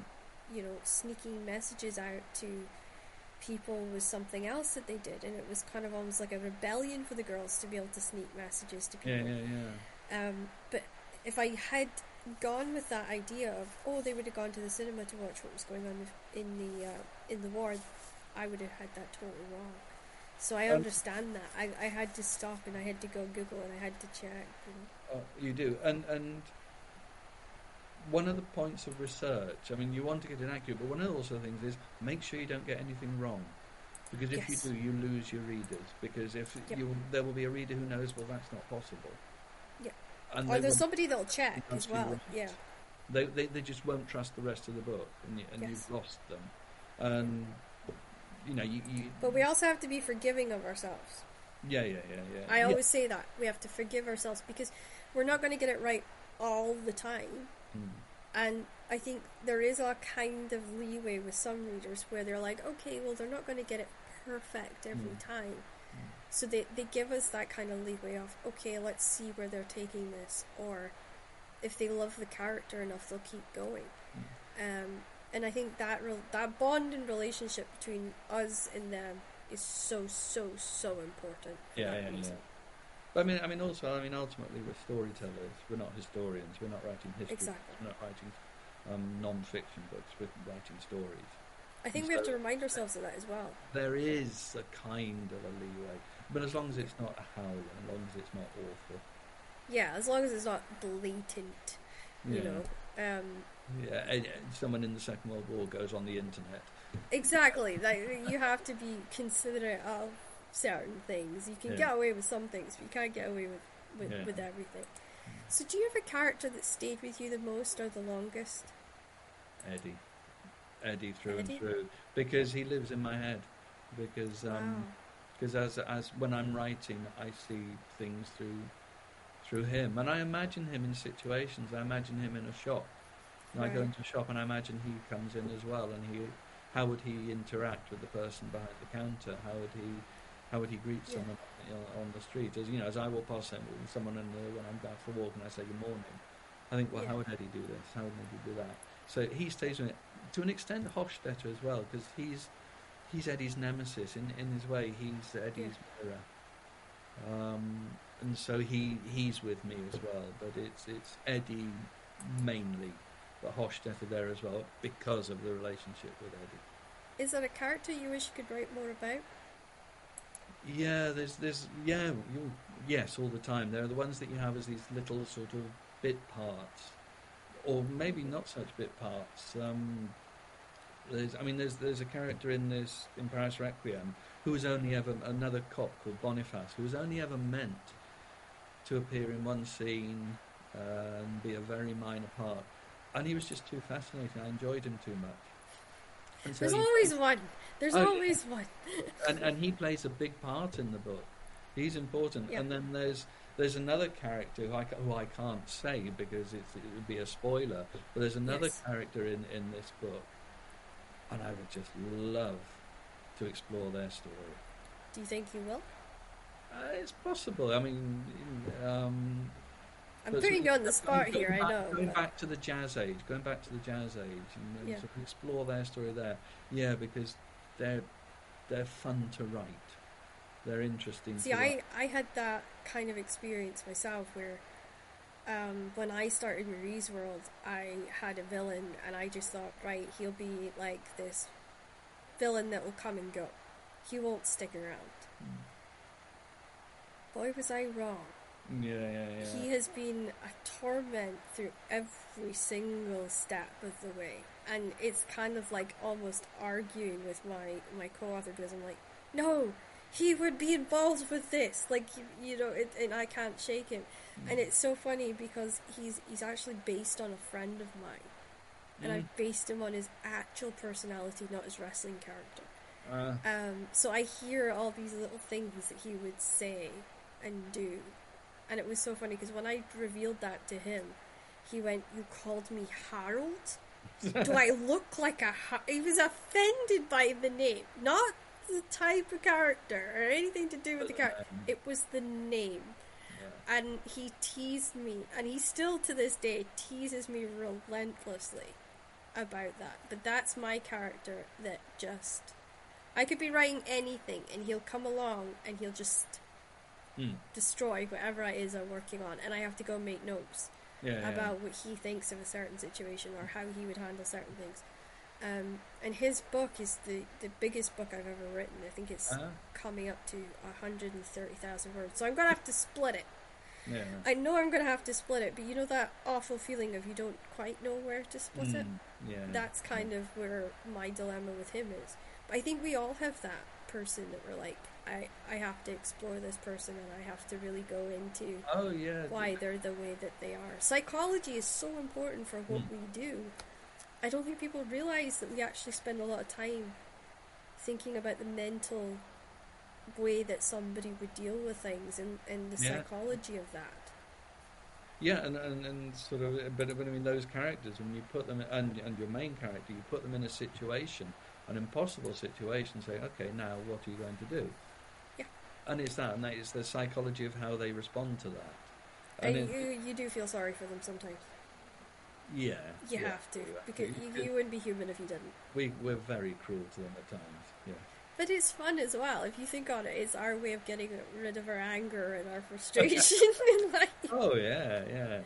We're like, oh, we'll just go talk to a character today. It'll be fine. Yeah, yeah I'll be you know? cool to this one today. Yeah, it's it's kind of, I think it's a healthy healthy release for frustration. Sure, yeah. A must need. That's why we're writers. Exactly. So moving into your life, what's the first thing you do when you're you're, you're needing to de-stress from your editing and your writing? What's your your calming down thing? Uh, walk. I go for a walk. It's I, I just need to get out. I mean, another another one is actually because my both my wife and I work from home. I work yeah. downstairs, she works upstairs, and one of the nicest things is to come together at lunchtime and, and in the evening. Yes. And talk to each other about our day. And is when you talk to the other, who understands but is in, is in a very different area. She, she's a, an artist and a jewellery designer. Yeah. And you talk about your day. And you have similarities and differences. And just by talking about them and their answer, you, you sort of tend to put things in perspective. Exactly, um, yeah. And sort of realise, well, well, she's coping with this, I'm coping with that, we're fine. You know, yeah. you can do it. And then sometimes she'll say something that helps my situation, I say something that helps her. Yeah. And that, that, for me, is one of the best. And, as I say, walking, just walking, just going for long walks. I love walking. The, the one thing that I do, and it drives my husband nuts, is I will sit and I'll say, I was dealing with this issue today, or I was fighting with this today. And he's so good at listening for a period of time, and then he'll tell me, stop complaining. And it's just that humour of, that Glaswegian humour of, yeah. it could have been worse, is kind of their constant attitude. Yeah, yeah, That yeah. it really puts in perspective of whatever it is that you're dealing with, whether it's being in the hospital, or whether it's, yeah.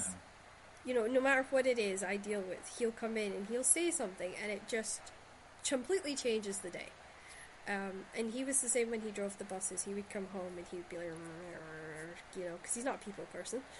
And I would just say something like, oh, the cat decided to try and climb the curtains today. And it would just change him. And he'd be like, what do you mean the cat tried to climb the curtains today? you know, yeah. just that instant kind of, oh. You just need and the that, other person yeah. to take you onto a different wavelength, or just to sort yeah. of see, look, that doesn't matter, stop worrying about that. Or yeah. look at it this way. Yeah. You know, and, and that's what we do. You know, if, and I think, if you're caught up in your own problem, you look at it. Yeah. Full on. And they say, well, what about this? And you end up losing yourself in it. Yeah, completely. And and I'm one of these people that worries about everything. Mm-hmm. And so he's really good at just sort of saying, what the hell are you worrying about? Yeah. You know, um, and just taking me completely out of the situation. And I, I think as writers we do that instinctively. Uh, I'm one of life's worriers, I, I really am. Yeah. yeah, so I'm with you on that one. What hobbies do you enjoy, and are there ones you wish you could explore more of? It, it, it that's yeah, that's a curious question, because I'm I'm writing full time now, and in the I used to be a translator. Oh, okay. That was my, that was my day job. And writing was the escape. It was never yes. a hobby, but it occupied the space and the time that an, that a hobby would.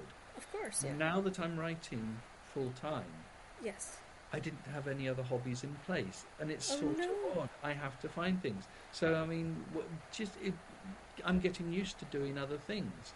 And it's sort of, I've, I've always wanted to learn to play the guitar, so I bought myself a guitar. Wow. And uh, I've started playing that, and my wife as well. My wife already plays violin and other instruments, but she wants to learn to play the clarinet. So she's bought a clarinet, I've bought a guitar, and we're learning that. Um, we both love languages. We're learning Welsh. We're both learning Welsh, wow. and the next one after that is we're going to have a go at learning Danish, simply because we like Scandinavia. By the way, Danish is easy. Yeah, everyone says. Everyone says. So uh, I never realised how easy it was, but if you can, if I would recommend taking a, a trip to Shetland first. Oh, really? Because the amount of Danish words that's in Shetland dialect course, is yeah. insane. Of course. Because in Shetland, everything's da or kin, uh-huh. and they use that in Danish. Uh-huh. So there's huge chunks that comes from the Old Norse, and then there's huge chunks that comes from Danish. And there's a little bit of German in there too. Yeah, and yeah. It's sort of, that's what that dialect is. And even though it's been watered down and watered down yeah. with the Scottish, it's still there. So if you ever get a chance to just go and sit in the restaurant, you can hear them talking in the wow. dialects. Um, and it, it just makes it so much easier for when you go to, to do the Danish. Oh, I remember that, yeah. Yeah, yeah. And, and trust me, if you go up in the summer and you get to see the what we call the Summer Dim, mm-hmm. which is this night of endless sunshine, um. they have a huge festival there. And if you go up this year, you'll actually see the tall ship race, because they're going to oh. have the tall ships in. Oh, beautiful. And they make it a huge deal. The entire tea of Lerwick's main street becomes stalls. And oh. they have food, and they have music, and it's traditional Shetland music, and they have the Vikings there, and they have all this stuff that makes it just such an amazing event. And they call that the Summer Dim. Um, summer? The summer, summer what? Dim. Dim. As in, like, you would dim a light. Oh, okay, okay. And that just means summer coming to an end. Sure, sure. Oh, I love the sound of that. Um, and then if you think of Up Helly Aa, Up Helly Aa is yeah. the end of winter, beginning of a new year. That's right, yeah. And that's them paying respect to the ocean and the powers of the ocean and the power of fire and light and renewal. So it's incredible just the, what it prepares you for, because it means yeah. it's easier to learn Nordic and easier to learn Yeah, Danish and Finnish, because it's all interwoven and interconnected. Yeah. So yeah, maybe maybe a trip to Shetland will do you good. Yeah, that doesn't sound a bad idea at all. Well, you can get a you can get a flight from London. Only takes all about right. three and a half four hours. Oh, that's not bad. No, and it's it, okay. I'm... It's a tiny plane, but it, it you know it's worth it. Because my my sister and brother-in-law went to Shetland a few months ago. To visit, just to visit, they'd never been, fell in love, and they went back again just recently. You know, absolutely adored it. So yeah. If you get the bug, you're you're doomed yeah. because it's like you get an elastic band attached to your bum, and every so often it snaps, and you end up back in the island, and you're like, when did I decide to come back? Yeah. You know, it's just that kind of awkwardness of huh, um, you know, and I've I've been back and forth my entire life. I love Scotland mainland to death, but there's every so often that kind of call that I have to go oh, back home comes, and I I just say to Ian, I have to go up for a while, and it drives him crazy. Yeah. You know? It's like um, pure ice in he that. Hates it, because he hates the fourteen hour boat. We get the boat, and it's fourteen hours that you're on yeah. now, and we take our cats usually, and it's fourteen hours with two cats in the kennels. The car's on the bottom deck, and you're in a cabin for just fourteen hours. And there's a great thing is they, they have two restaurants, and they have a bar, and they have live local Shetland music, and they have this shop full of books ah. and sweets, and anything you could possibly need on your journey is in this one shop. But see, when it hits midnight and you've had your dinner, but you can't quite sleep, I write all the time mm-hmm. on the boat. I'll get the munchies at like midnight. And I'll drive my husband nuts, because I'll be like, I could go for a roast dinner. Or I could, ooh, some fried fish would be really nice. And then I start rolling off all these things I'd like to eat, and then he ends up hungry. Oh, no. So what he does is he buys like a a snack pile of stuff I can nibble on at midnight, so that I don't uh, wake him up with, yeah. oh, I could go for this. But it is such an experience. Um, and... yeah, the islands, it's it's amazing. If you get a, I would recommend getting the Queen's Hotel, which actually sits in the water of Lerwick. It's built out the ocean. And if you get the right room, you can actually hear the gentle lapping oh. of the waves against the wall. And it will give you such a, a historical taste mm. of the stonemasonry work that they did. Um yeah. And still exists, by the way. There is still stonemasons in Shetland. Um, but it will give you just an experience that words can't put into place. Uh, I hope I've sold you on it. Yeah, you have, actually. It does sound beautiful. And your your wife, if, if she loves jewellery, I recommend looking at oh, Aurora, um, and you can see them online, and it's actually Shetland and Orcadian jewellery handmade by people from Shetland and Orkney, and the owl has connections to the islands. Ah, ah, well, I'll, she she might actually possibly know that already, because no, she she, she does. might she might, but it, they're no, not I'll, well known. I'll ask, um, I'll ask yeah, they're they're not well known, and what fascinates me about them is it is just ordinary Shetland and or- Orkney creative people mm. who have made these amazing things. Um, and I actually, for my birthday, got the Up Helly Aa necklace from my father, because uh. uh, he was in the Jarl squad this year, and that was to represent the year of him being in the Up Helly Aa squad. But it was also my birthday was uh. normally it's on Up Helly Aa, but this year I was lucky, it was the week after Up Helly Aa. Uh.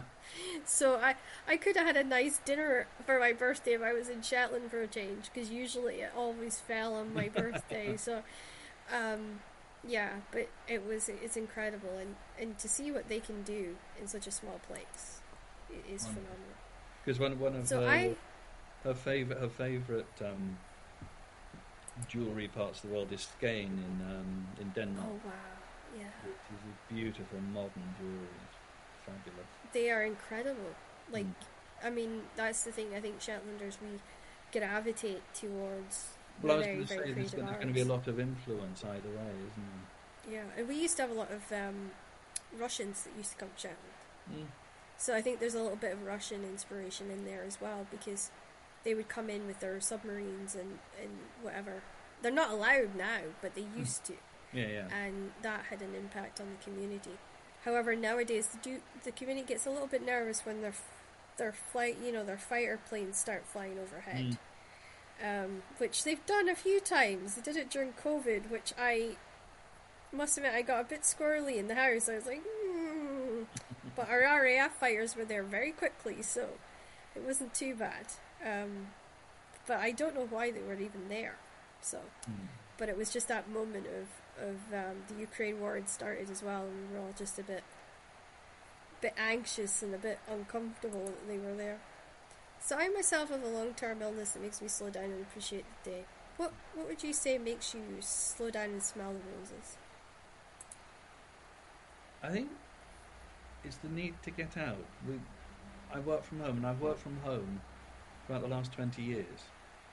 Yes. Um, my wife has as well, and we've gone through periods when we just haven't set foot outside the house in for a week, and we haven't spoken wow. to another soul except each other. And yeah. you realise that's not good. You can't do that.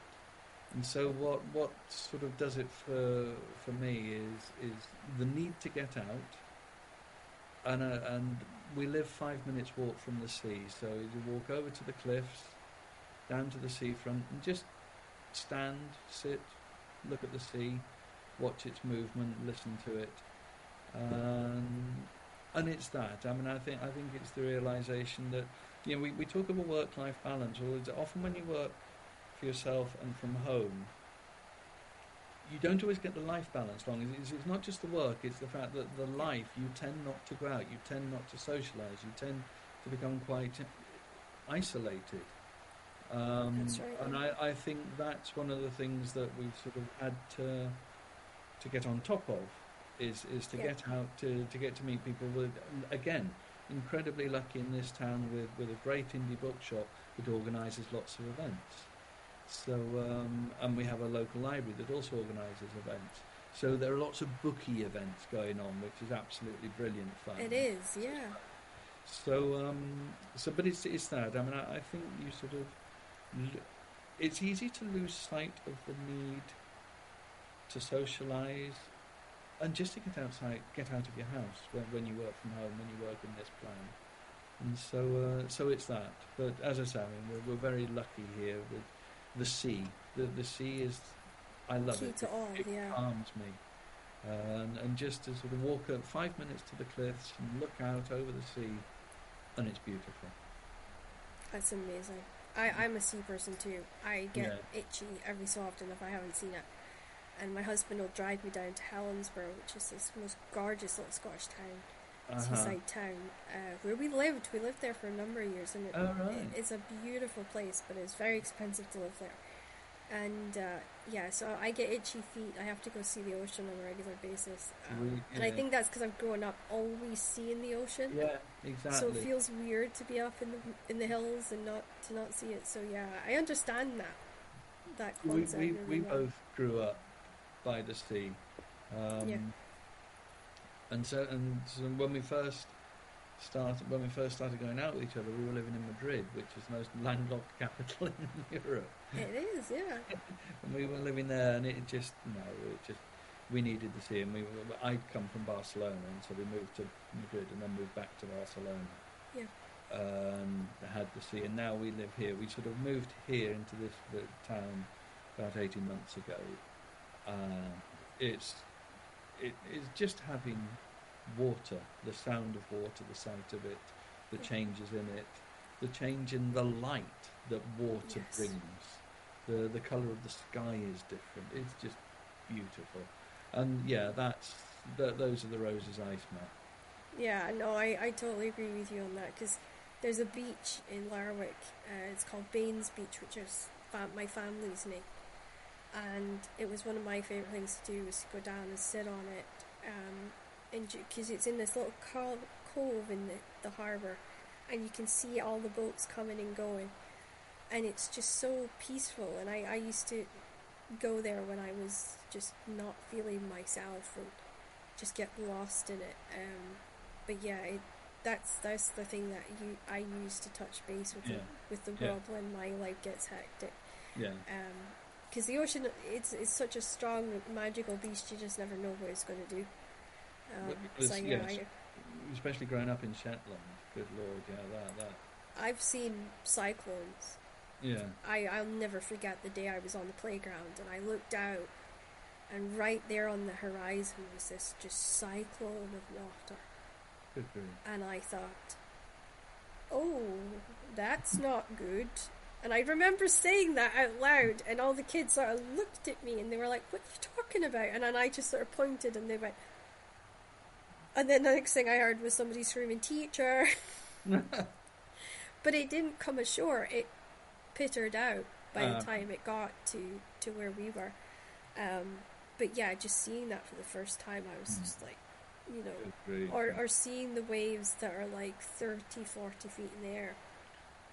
Lord. You know, because the wind's blowing so strong. Oh yeah, no, we, the, we, yeah, we don't get, our sea's very, very tranquil here. No, you wouldn't. Uh, I've heard so many amazing stories about Cardiff and, and, and, and Wales. My partner's been down several times to you guys, and he says it's just totally different beast to Scotland, totally mm. different. Mm. Um, so yeah, and even when we were in L A, the the ocean was so different. Mm. Mm. It it had a different sparkle, a different light, yeah. oh, a different yeah. different look. My husband was worried about chemical spills, so he wouldn't let me in it. But it was that idea of how beautiful it looked and how mm. stunning it was. Mm. That, yeah, I just... I like going to new countries just to yeah, see yeah, what yeah, the yeah. sea looks like. Um, and my partner always teases me. He's like, if I take you to Maldives, you'll never come back. Because uh. the water's warm and you'll just always want to be in the water. And, you know, that... I, I'm part, like, as a running joke in Shetland, I'm part Selkie, because I, I love to be in water. Uh, I, right. I don't I don't like getting water thrown on me, but I like to be physically yeah, yeah. in in water, and uh, so yeah, it, I just love it. Yeah, if I, if I could get a sea that's warm, that I don't get frostbite, I, I would yes. be quite a happy person. Yeah. Well, that's it, because we, as I say, we lived in Barcelona for a, quite a long time, and sort of the, the Mediterranean. There on your doorstep, and sort of every weekend we'd escape up the coast, and, and just wow. the beautiful, I mean the colour of the, the sea, the colour of the pine trees, the the rocks, it was just beautiful. It was just one of the most beautiful, privileged places to live. It was fabulous. Yeah.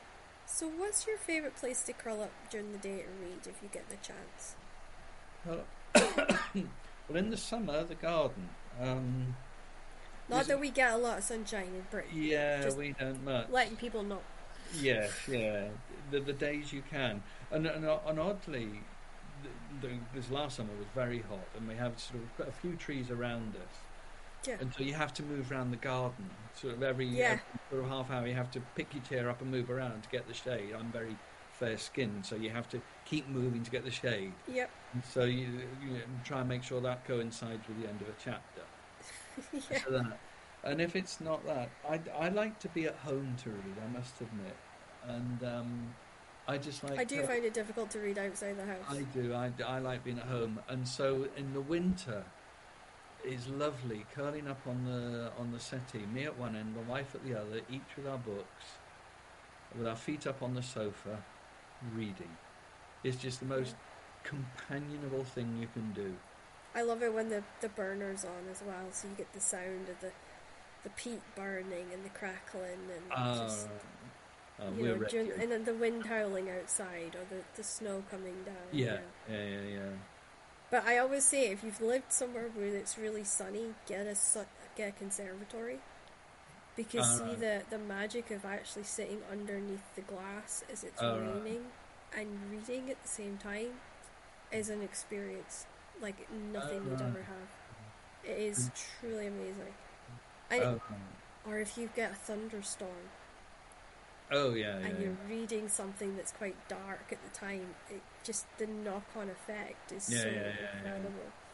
Yeah. Yeah. Yeah. I always say that if you're in Britain, conservatories are must. You know, make make the most of sunny days without freezing. You know. Yeah, yeah, yeah. We I, we've never had one, and got, when we lived in Barcelona, I mean, you, you just would not have a conservatory. It no, was too cook. hot. Yeah, you, you cook, cook in there. So, you know, what you were looking for, for there was somewhere with a bit of breeze and a bit of shade. And, yeah, um, or a good air conditioning. Yeah, I never had an apartment with air conditioning, oddly enough, but we had a balcony and we, we lived overlooking a park. Yeah. And, you know, you, you, it, it was it was a couple of degrees cooler, up the, and it was at the top end of the city. It was a couple of degrees cooler than yeah. in the rest of the city, and you'd get a breeze. Which made and all the difference. Very yeah. nice to sit there and read on on, on the balcony. That was good. Oh, I, I would admire that, to be honest. Yeah. We were in L A and I didn't realise how hot it got in L A. Yeah, oh, yeah. Not a clue. I, I just assumed it was like a warm place, but not. Mm.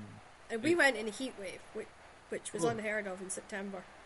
Oh, wow. But it was the humidity. It wasn't the heat, it was the humidity. Yeah, yeah, that yeah, was. Yeah. Th- I mean, I have, I've always had really, you know, long hair, and and the humidity made me look as if I'd been electrocuted every morning. So I had to get in the shower and pleat it really tightly and then kind of hope that the rest of the day it wouldn't like escape out of this oh this pleat with the humidity.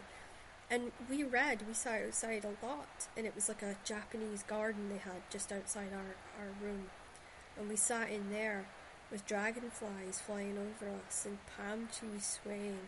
Uh, and I got whiter because I'm very fair. I actually bleached. I got whiter. Good Lord. In the sun. I, I didn't think that was possible. Uh, and my husband, who normally burns, got a beautiful tan. So I was annoyed that he came back tanned, and I came back looking paler than milk. And people actually asked me, "Did you never sit outside?" Yes, and I am now whiter. Like. To me, I just couldn't believe it. I, I had always tanned when I'd gone to Crete or if I'd been outside mm. in the summer. And just that difference in L A because of the smog that, that mm. covers the city, I never realised how much of a barrier that is. Oh, yeah, yeah, yeah, yeah. And that it stops that tan if mm. you're sitting outside. I just had no idea. And we were lucky. We didn't stay in, in L A. We were in Burbank, which is a small mm. county outside. Um... And I, honestly, I could have been more grateful for that because it was so much quieter. Even though we had the, the motorway behind the hotel, it was so much calmer than the rest of the city. But yeah. it does take two hours to go fifteen miles. Oh. That was the major downside. We yeah. did not know how bad the traffic was before we went. And yeah, then yeah. trying to get anywhere. And you step outside your door first thing in the morning and the ground's actually sizzling at six a.m. You know, and it was just, I loved that noise of hearing that in the morning. Like, just, and I was like, yeah. what is that? And he was like, that's the ground sizzling. Uh, and I'd be like, but why is it sizzling? I just, I had no concept of what a really hot country was like. And of course he's been to Hong Kong and Singapore mm. and all these other places, and I just hadn't a clue. I was just yeah, baffled. Yeah. And so yeah, he always used to make fun of me. To, I walked around with these gigantic eyes, just I'd never seen a dragonfly in my life, so the first thing I did when I saw it was I ducked. Huh? And everybody's just sort of walking around it, just ignoring this thing, and every so, so often I would just go, well, yes, you know, and, and, and Ian sort of laughing at me, just like, this is hilarious, watching his wife ducking every so often, you know. And I'd never seen a flying beetle in my life till I was in a cafe, and this thing flew over the wall, and it was like the size of a hummingbird. Oh, yeah, that big thing, yeah, yeah, yeah. And I was like, what the hell is that? Like, I'd never seen anything in my life, and... And my friend, who's this sort of animal lover, was explaining it all to me, and and I was just, I was amazed, you know, to be in a city with cougars and bears that would walk around just like they owned the place. Just Good baffled thing. me, you know. Um, that was, I had a clip from my friend a couple of weeks ago, and she actually filmed it. A bear walked into her back garden, got in the pool, and sat there all day. Hmm. All day. And he's done it periodically this last few months. And she says you wouldn't mind except for his fur gets in the filters of the pool. Uh, and it's costing her so much money to replace the filters. But to the bear, it's like, oh, that's a cool spot. I'm just going to lie here till it cools oh. down a bit, you know? Oh, you can't blame the bear, no. No, you can't. And she can't. It's not like she can phone wildlife and say, I- I've got a bear problem. Because they're going to say, well... we'll get to you when we can, you know. It's, yeah, yeah. You know, so to her, she just doesn't go outside her back garden till like six o'clock at night because she can't, you know. Good Lord. Could you imagine that though? Like, not being able to go in your garden because there's a cougar lying there or a bear paying you a visit. It's just. Whoa. You know, we complain about the foxes in Britain. Yeah, yeah, yeah. Never exactly. mind if we had a blinking cougar in the back garden. Well, you survived the podcast. I, I, I really hope this has been fun. We're just about to play the word game, which usually goes quite by very, very fast. Um, so you ready? Yep, yep. So your first word is frost. Uh, What's the first the li- book that comes to your mind? One Day in the Life of Ivan Denisovich. Oh, okay. That's, that's definitely unique. Yeah, well, it's because of those scenes when they're trying to make a wall and, and, the, and the um the, the mortar freezes. Yeah, that's a good one. Mm. How about bit, snow? Bleak, but, sorry, mm. sorry. S- snow. Snow, Dark Matter, Michel Paver. Oh, okay. That's brilliant. Set in the nineteen thirties. Uh, really scary. Read that with all the doors and windows shut. Really scary setting. Uh, it's an exhibition, an expedition to the. I, think, I can't remember if the Arctic or the Antarctic in the nineteen thirties. And boy, is it atmospheric! In a scary. Yeah, I can imagine. Yeah. Really, what about, really good. What about wind? Wind. Wind yeah. Storm. Gulliver's Travels. Okay. Gulliver's Travels. That's a book where we all read that as kids. You know, the sort of the abridged version. Read it as an adult. It's just brilliant. It's just one of the greatest pieces of satire ever, and it still has relevance. It's a brilliant book. Really would. And read. That's the thing. Things that you read as a kid, and then you read as an adult, and you're like, wait, why would somebody let me read that as a oh, kid? Oh, of course. Yeah. I mean, what, why they ever let us read Gulliver's Travels as kids is nonsense. Yeah. I felt the same. We we had this um, slave book that we read for English class, and it was the story was from a point of view of a, a slave in, in America at the time, and they were on the plantation which she was experiencing, which she was living at, and I think back on it and I think, what on earth were we reading that? Like, because it was so brutal. Yeah, yeah, there yeah. wasn't any light, happy moments in it. Every time this girl got happy, it was taken away from her. And I think it was to expose us to that world that we wouldn't have known mm. otherwise. Yeah, but yeah. it was traumatic, I yeah. think. What about stars? Stars? Hitchhiker's Guide to the Galaxy.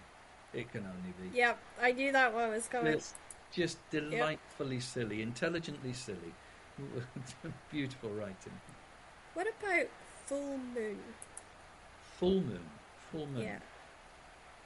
Oh, this is kind of odd. The Purple Plain by H E. Bates. Oh, okay. And that's more to do with a family history. It was my parents were childhood sweethearts, and at the end of the war, my dad was in the Navy. Right. My mum was back in Wales. Yeah. And every night at ten o'clock, they'd look at the moon. Oh, that's And that was their way of connecting with each other. Yeah. So the moon's always had an importance, and the full moon especially. And so The Purple Plain is the most beautiful love story set in the Second World War. It's written by H E. Bates. Um, yeah.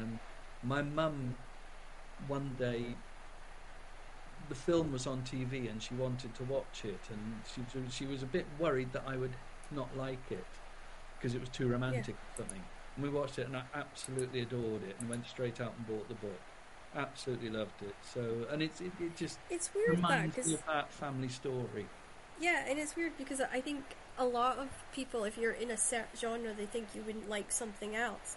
Oh, and yeah. then you discover the, the the way that it's done, it transcends that gender, like that genre, and allows other people to fall in love with it. I, I think um, so, and I think you filter down into a genre that you write about, but but from a love yeah. for all sorts of genres. Yeah, exactly. What about Branches? Branches. Okay, this is an odd one. Le Grand Morne by Alain Fournier. Okay, is, that is an odd one. That is just the most beautiful book. It was written by a guy. Um, it was the only book he ever wrote. Yeah. And he died. He was killed in the, I think, in the first week or the first month of the First World War. And he'd written the book, and I think it was published after. And oh, it's no. the story of love and loss and longing. And there are these scenes, and it's about this character who tries to find a love and a world that, that sort of seems magical, and he tries to find his way back to it. And he's always walking through a forest to try and find it, and he gets lost in the forest, and he gets snagged on the trees.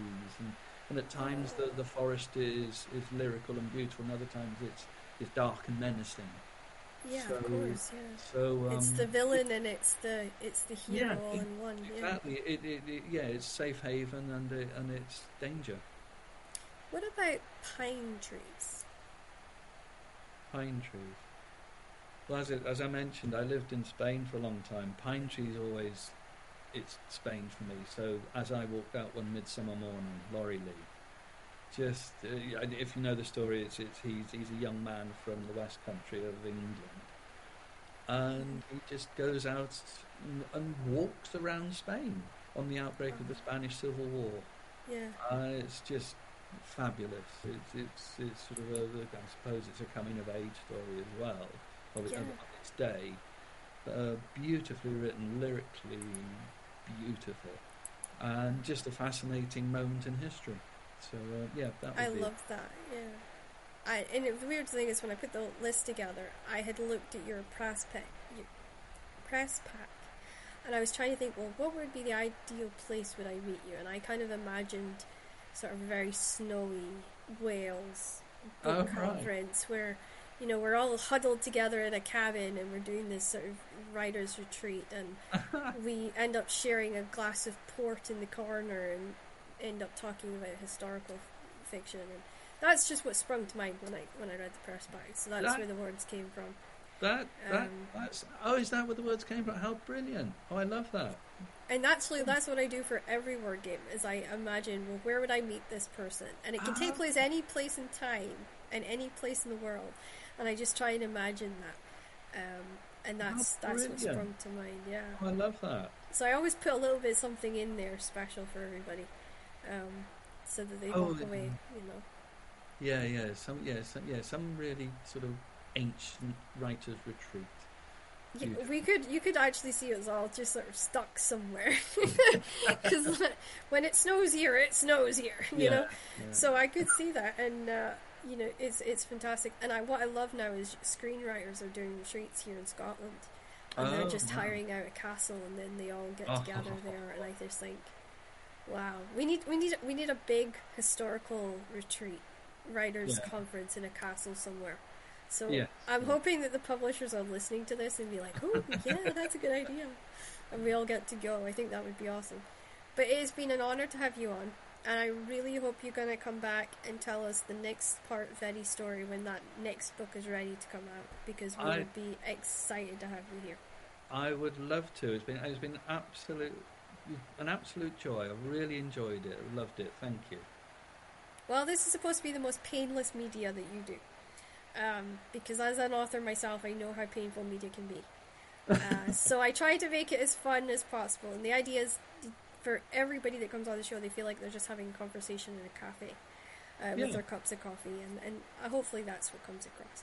But next week, guys, we've got another bestseller in store for you. I was not expecting this guest. It was a surprise guest, and I can't wait to share them with you. So make sure you check out Monday, and uh, you never know when there's going to be a surprise guest on the Book and Life podcast. So make sure you subscribe. Whether it's on iTunes, whether it's on Spotify, I look forward to seeing you all back next time.